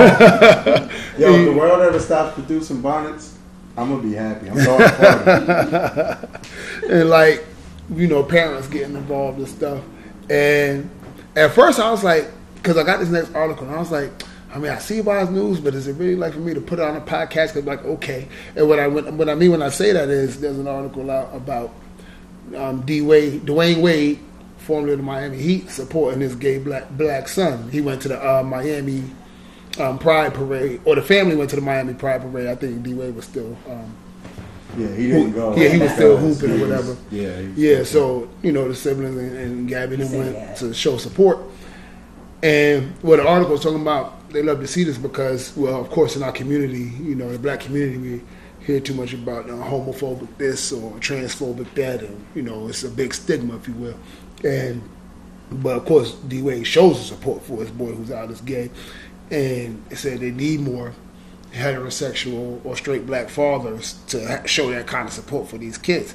So I was like, okay, well, Evil just finally gave me a reason to really bring this in because you're talking about, you know, if you had that collective of parents, because one, of course, you like parents on the quote unquote bully side to make these kids more aware, or more sensitive to other students, but then also, you know, not to say I know what this kid's family life was like, but I'm thinking like, let's say, you know, you got that kind of support, and they could be like, okay, um, you are, because of course, in a lot, many cases we've seen where the parents are not accepting of a child's lifestyle. How A lot of fathers too. He was uh, 15. This, the, Oh, the boy in Alabama was. No, No, no, like Dwayne six. Wade's son. No, no, Oh, that- Dwyane Wade. Oh, D Wade's boy. yeah, he thought it was. Yeah. Oh. He's He's like Yeah, he's like 10 or something. Yeah. Yeah. Yeah, he's around 10 or 11 years old. I read, I read a lot of people was like, he shouldn't be. Why are they putting making him be gay and Mm. that and he's too young? And I don't. I agree. Right. You know who you are. Mm. Yeah.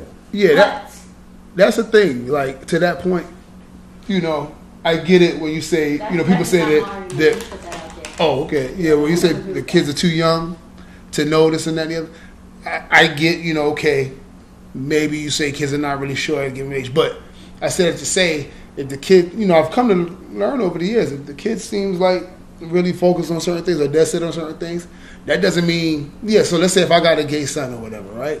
Or if, or if he seems like that might be the route he's traveling it's okay to still be supportive of your kid. That doesn't necessarily mean I'm going out and going to start buying them Barbie dolls and all kinds of other things. I'm still like, okay, well, you know, we can still do these things, but you Even know, if you did, I don't see a problem with that. Yeah, I'm not My thing is like that. So first of all, they're talking about sex, Mm. right? The, the, the conversations that I had saw, Okay. we're talking about sex. You didn't know that you did. but You you straight.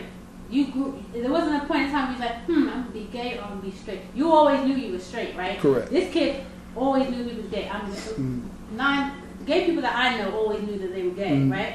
So that doesn't. But you, you knew you were straight. And if your parents took you to a parade, a, a boys' parade, or Mm. what, not not not anything to do with sex, just it's any event, Mm. right? I don't think that they're, they're they're not pushing him to have sex or be sex to Right.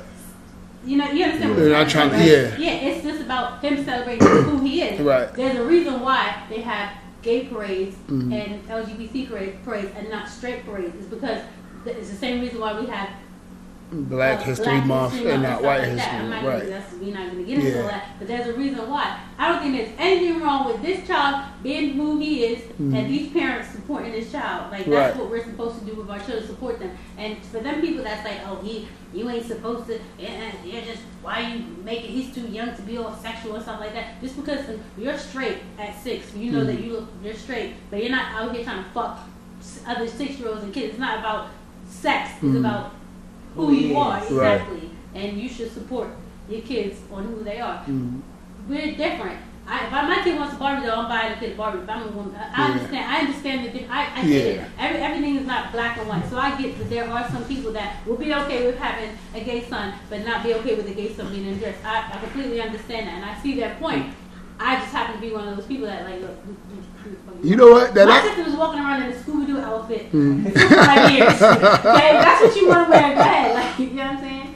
You know, it's something you said that that you said just before that actually kind of strengthens your point. Now that I think about it, where you said like you know just because you're gay doesn't necessarily mean you thinking about sex or things of that nature, and that's true because if they were, then technically my son should want a Ken doll, right? Yeah. If he was gay. You don't want no Barbie? Yeah, I'm still not still not getting him a Barbie.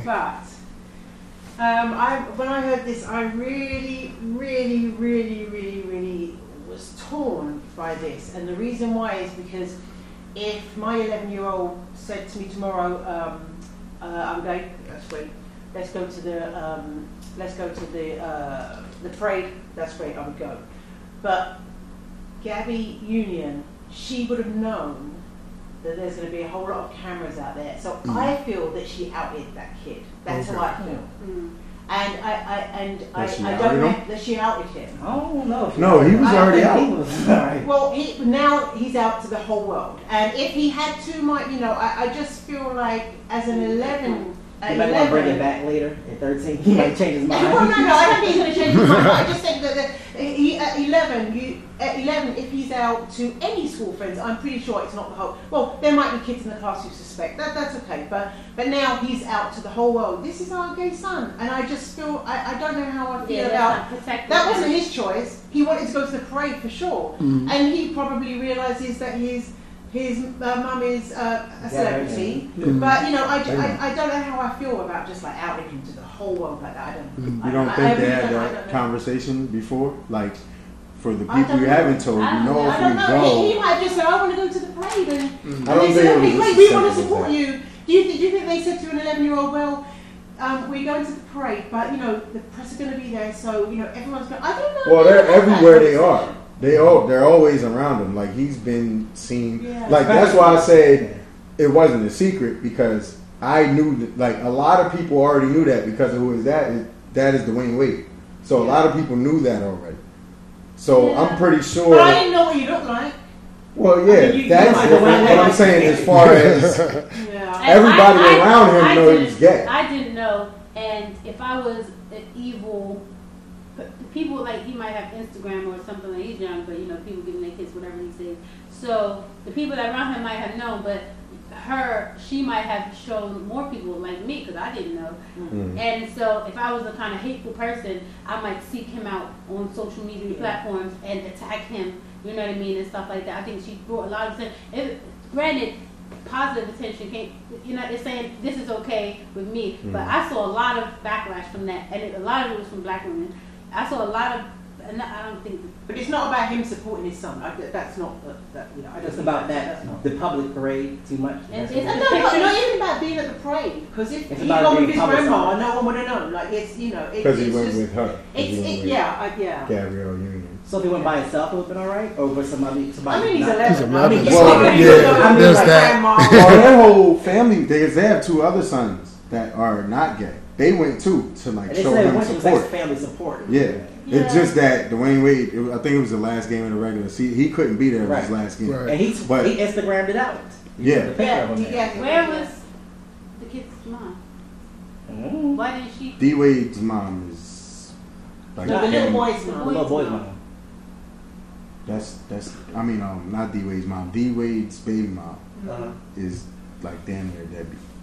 Yeah, So yeah, they, they're not on the best. yeah, Terms. she yeah, she's not I- in them kids' lives. I, I thought about, um, you know, Hoop's point about them, like, what about people who are, you know, being mean to him on Instagram, if he had an Instagram or something.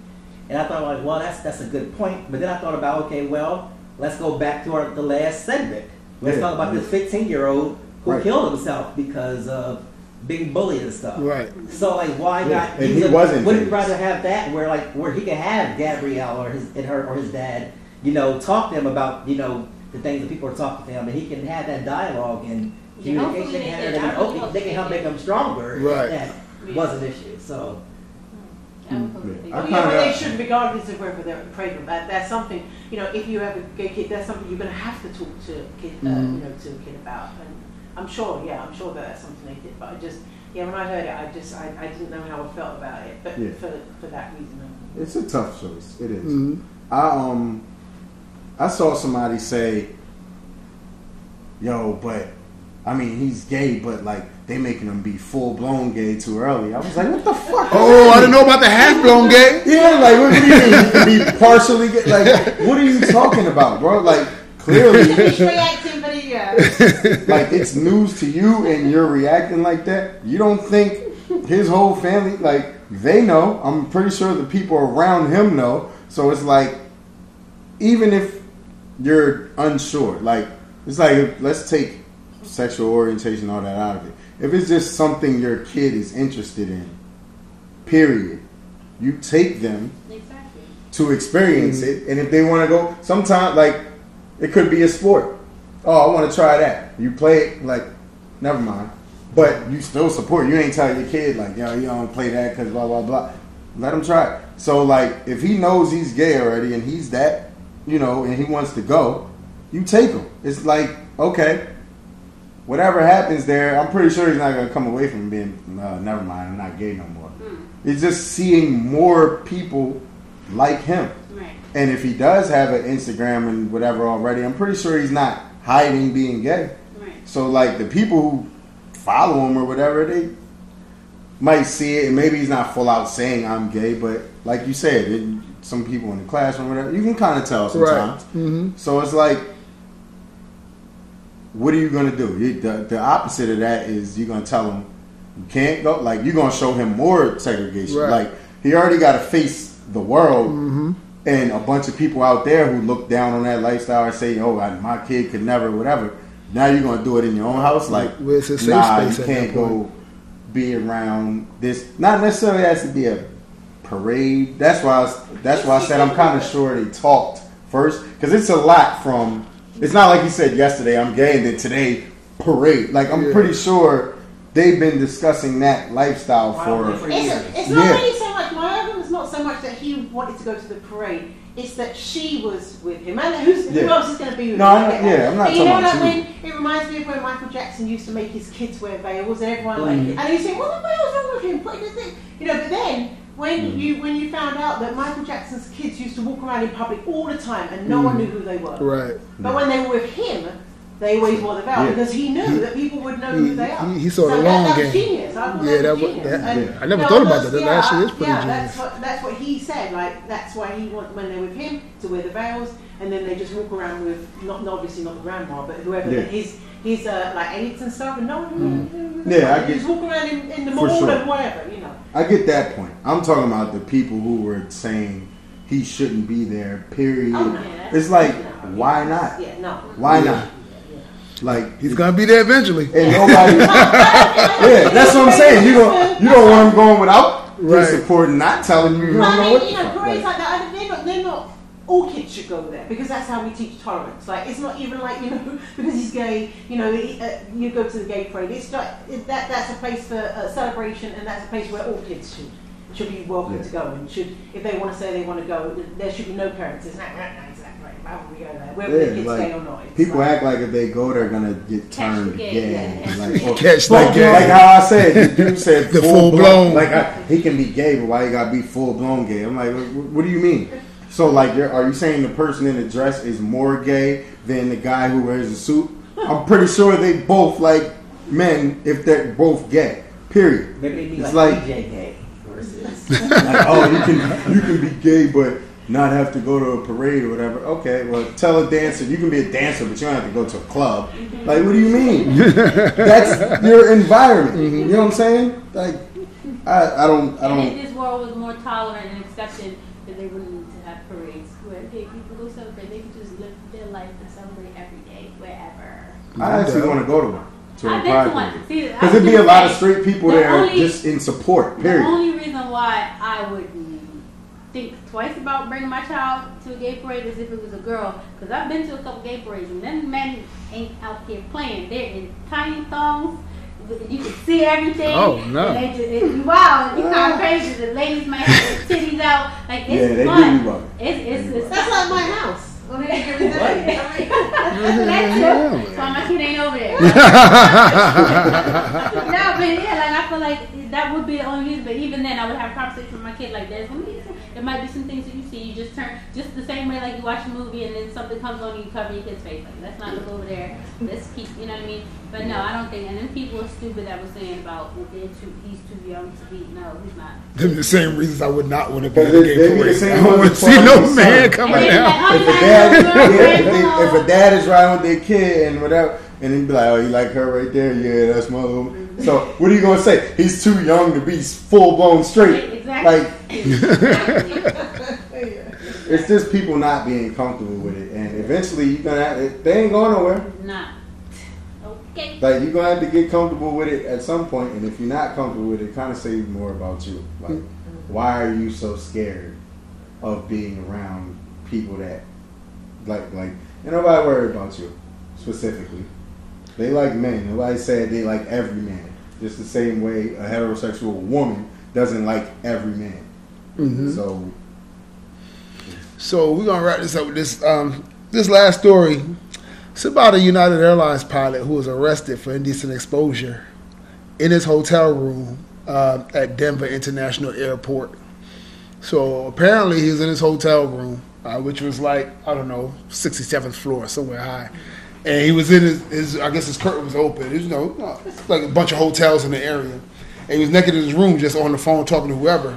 Apparently, there were guests in other ho- in other rooms at the other in like adjacent hotels or hotels across the way Nosy. being nosy and apparently they were offended by him and his nakedness in his room and they decided to call the Denver pol- police. Now, there exactly because there are reports that that say definitely a white person. there are reports that say there were like hundred yards between windows. It's like it's like it's like damn, you got to really be looking hard. Like Oh my God, that's a hundred yards. naked?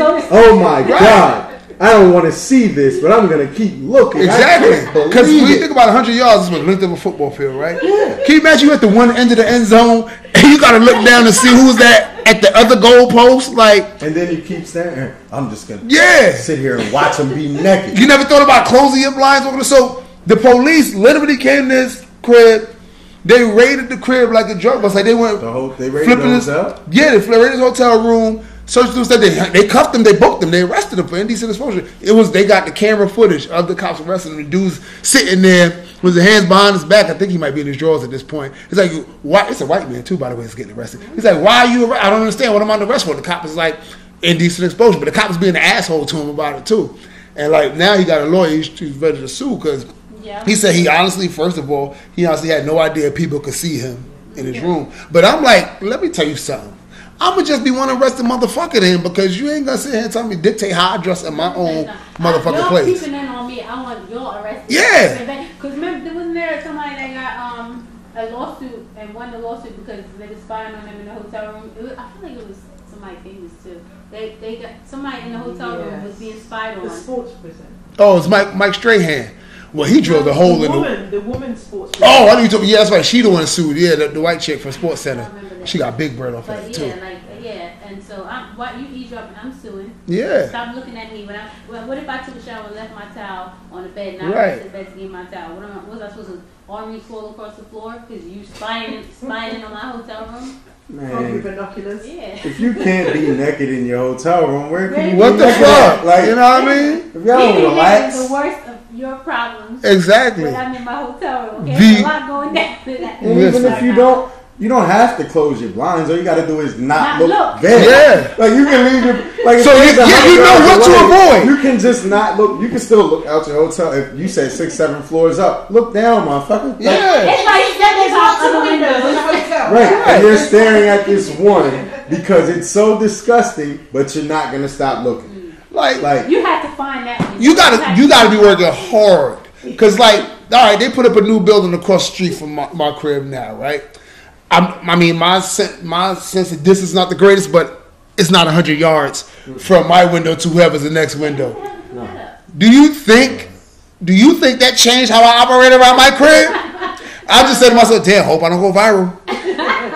Hope hoping be like oh there's naked guy again. Like what the fuck you so you telling me and you know you telling me now, so a guy that's 60 some odd floors up, I don't even care what floor you on, like, and 100 yards away.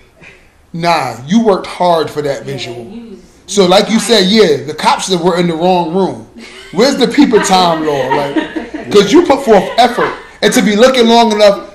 Because first of all, I'm thinking you had to be able to give the police some kind of good description Yeah. of even where the room is. How do you even know? Oh, it's on like the west corridor of this hotel. It looks like about 60 floors. Where, where, where? That one there. Where, where? Like count 67. Yeah. And then 15. Right. It's like, how do you- You, you were enjoying You this. went hard. You were low key enjoying this. like you're watching that. Like, and granted, I mean, listen, I've been in situations where it wasn't hundred yards away. and You can see in everybody's hotel. Right. You might see this person doing that, that person. This couple might be right here. Mm-hmm. Yeah. And then some people like to not necessarily be watched by somebody specific, but They like if it's like a big ass window, Yeah. they want to have sex in front of that window. I've seen it. Hey, bro. Congrats. I'm looking somewhere else though. Like it's none of my business. Right.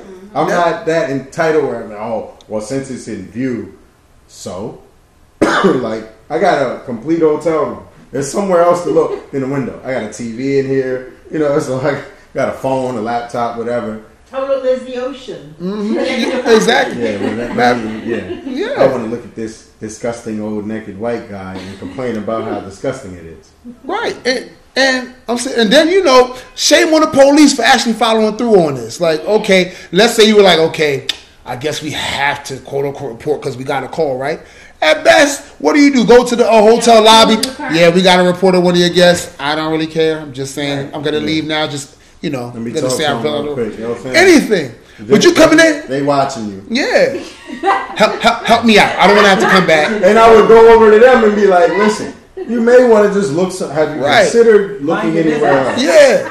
But they really ran through his room like, first of all, what are you searching for? If the thing was indecent exposure, Yeah, what are you what- searching the room for? What evidence are you looking for? Oh, I mean, his room. yo, it was, yeah, it was going through his shit. Like he had the drugs up in the, yeah, I It's it's all on the video. And you say uh, he was a pilot, right? Yeah, he was an airline pilot, so he was there, he was on duty. He- Tired of wearing that tight ass pilot uniform. Yeah. Get to take it off and just be. who free. knows how many hours he was already rocking that shit? You know what I mean?